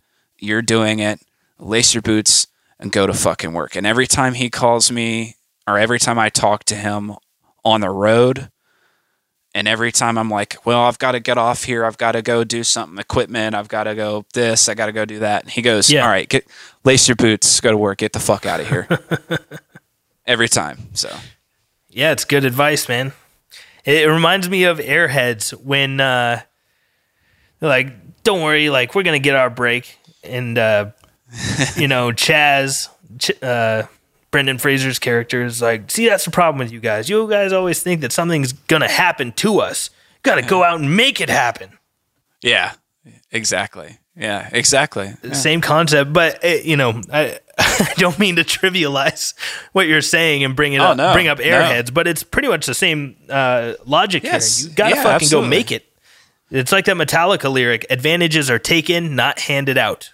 Exactly. Exactly. I mean, and you know, it it and every aspect of life that applies to me for me, and you know, with COVID, COVID is getting ready to decimate all normal living as we know it, Yep. and nothing is going to be the same afterwards or or anything. And I I go, okay, well, I'm gonna do what I gotta do. I'm gonna lace my boots and go to fucking work and literally go to work. Or, you know, okay, I have a dean endorsement. I'm with a bigger company now and I've got to have an obligation to at least in my mind, I've got an obligation to uh do something with this. All right, lace your boots and go to fucking work. You know, I it I've got this project on my hands. I don't know anything about recording. All right, well, you've got the equipment. Lace your boots and get the fucking work. You know, so that's the way it is. Adapt, and whatever's in front of you, you can work through it, and you've got to get up and do it because if you want to achieve something, you've got to fucking work. Just go to work. Yeah, sound advice, wise words. There's a there's like a stoic saying, "The obstacle is the way." You got to just fucking plow through it, man. You can't Right. There's no shortcuts, there's no easy way around it. The obstacle is the way. You got to lace up your boots and get to work. Yeah, my granddad he worked in a factory from six in the morning till three thirty every day. Then he came home for about a half hour. Then he went and cleaned buildings, and then after he cleaned buildings, he went to a body shop and painted cars, and then came home at ten thirty. Then got up and did all of that the next day. He did that for forty seven years and continued to work. He continued to clean those buildings after he uh, retired from the factory. So I'm more than certain my granddad was beaten down and he's beaten down now from all those years of doing that stuff, but he laced his fucking boots anyway and he went to work. He did what he had to do. And I'm I'm his grandson and I'm going to uphold that tradition and do what I've got to fucking do and lace my boots and and go to work. So, Hell yeah. That's a good way to end this thing. yeah, man. It's been a pleasure. Good advice. No, it's been a fucking mega pleasure, dude. I really loved talking to you, especially on here and like, you know, we're not in a vehicle Yeah. exhausted and like thinking about should I drink another beer or go to sleep? yeah. you know? yeah, we'll definitely have to do this again. Anytime you want to come on, you know, maybe when the monolith stuff is out and you want to promote it or whatever, I would love Hell to yeah. have you on anytime you have something to plug. You're always welcome. Sounds great, man. I would love that. Yeah, we'll definitely do it again. For Shirley, That's badass. Hell yeah. Thanks a lot for taking the time. I know we talked for quite a while, a lot longer than I thought we would, honestly, but uh, I'm Yeah. totally all right with it. Is there anything else you want to say to the people before we end it? say to the people. uh no, for real. Um any and all support, even in this time, is and has been incredible and really cool. The fact that you even really give a shit to even uh, to, to, to continue on uh, our journey, Havok, or pers- you know our personal journeys, I think that's amazing. And uh, thanks for support. Yes. Thanks everybody for listening to this. If you've made it this far, you are a champion of the universe. Reese Scruggs signing off. And Hell I will talk to y'all sometime soon. Goodbye, everybody. bye bye. Woo! That was a long one. What a doozy.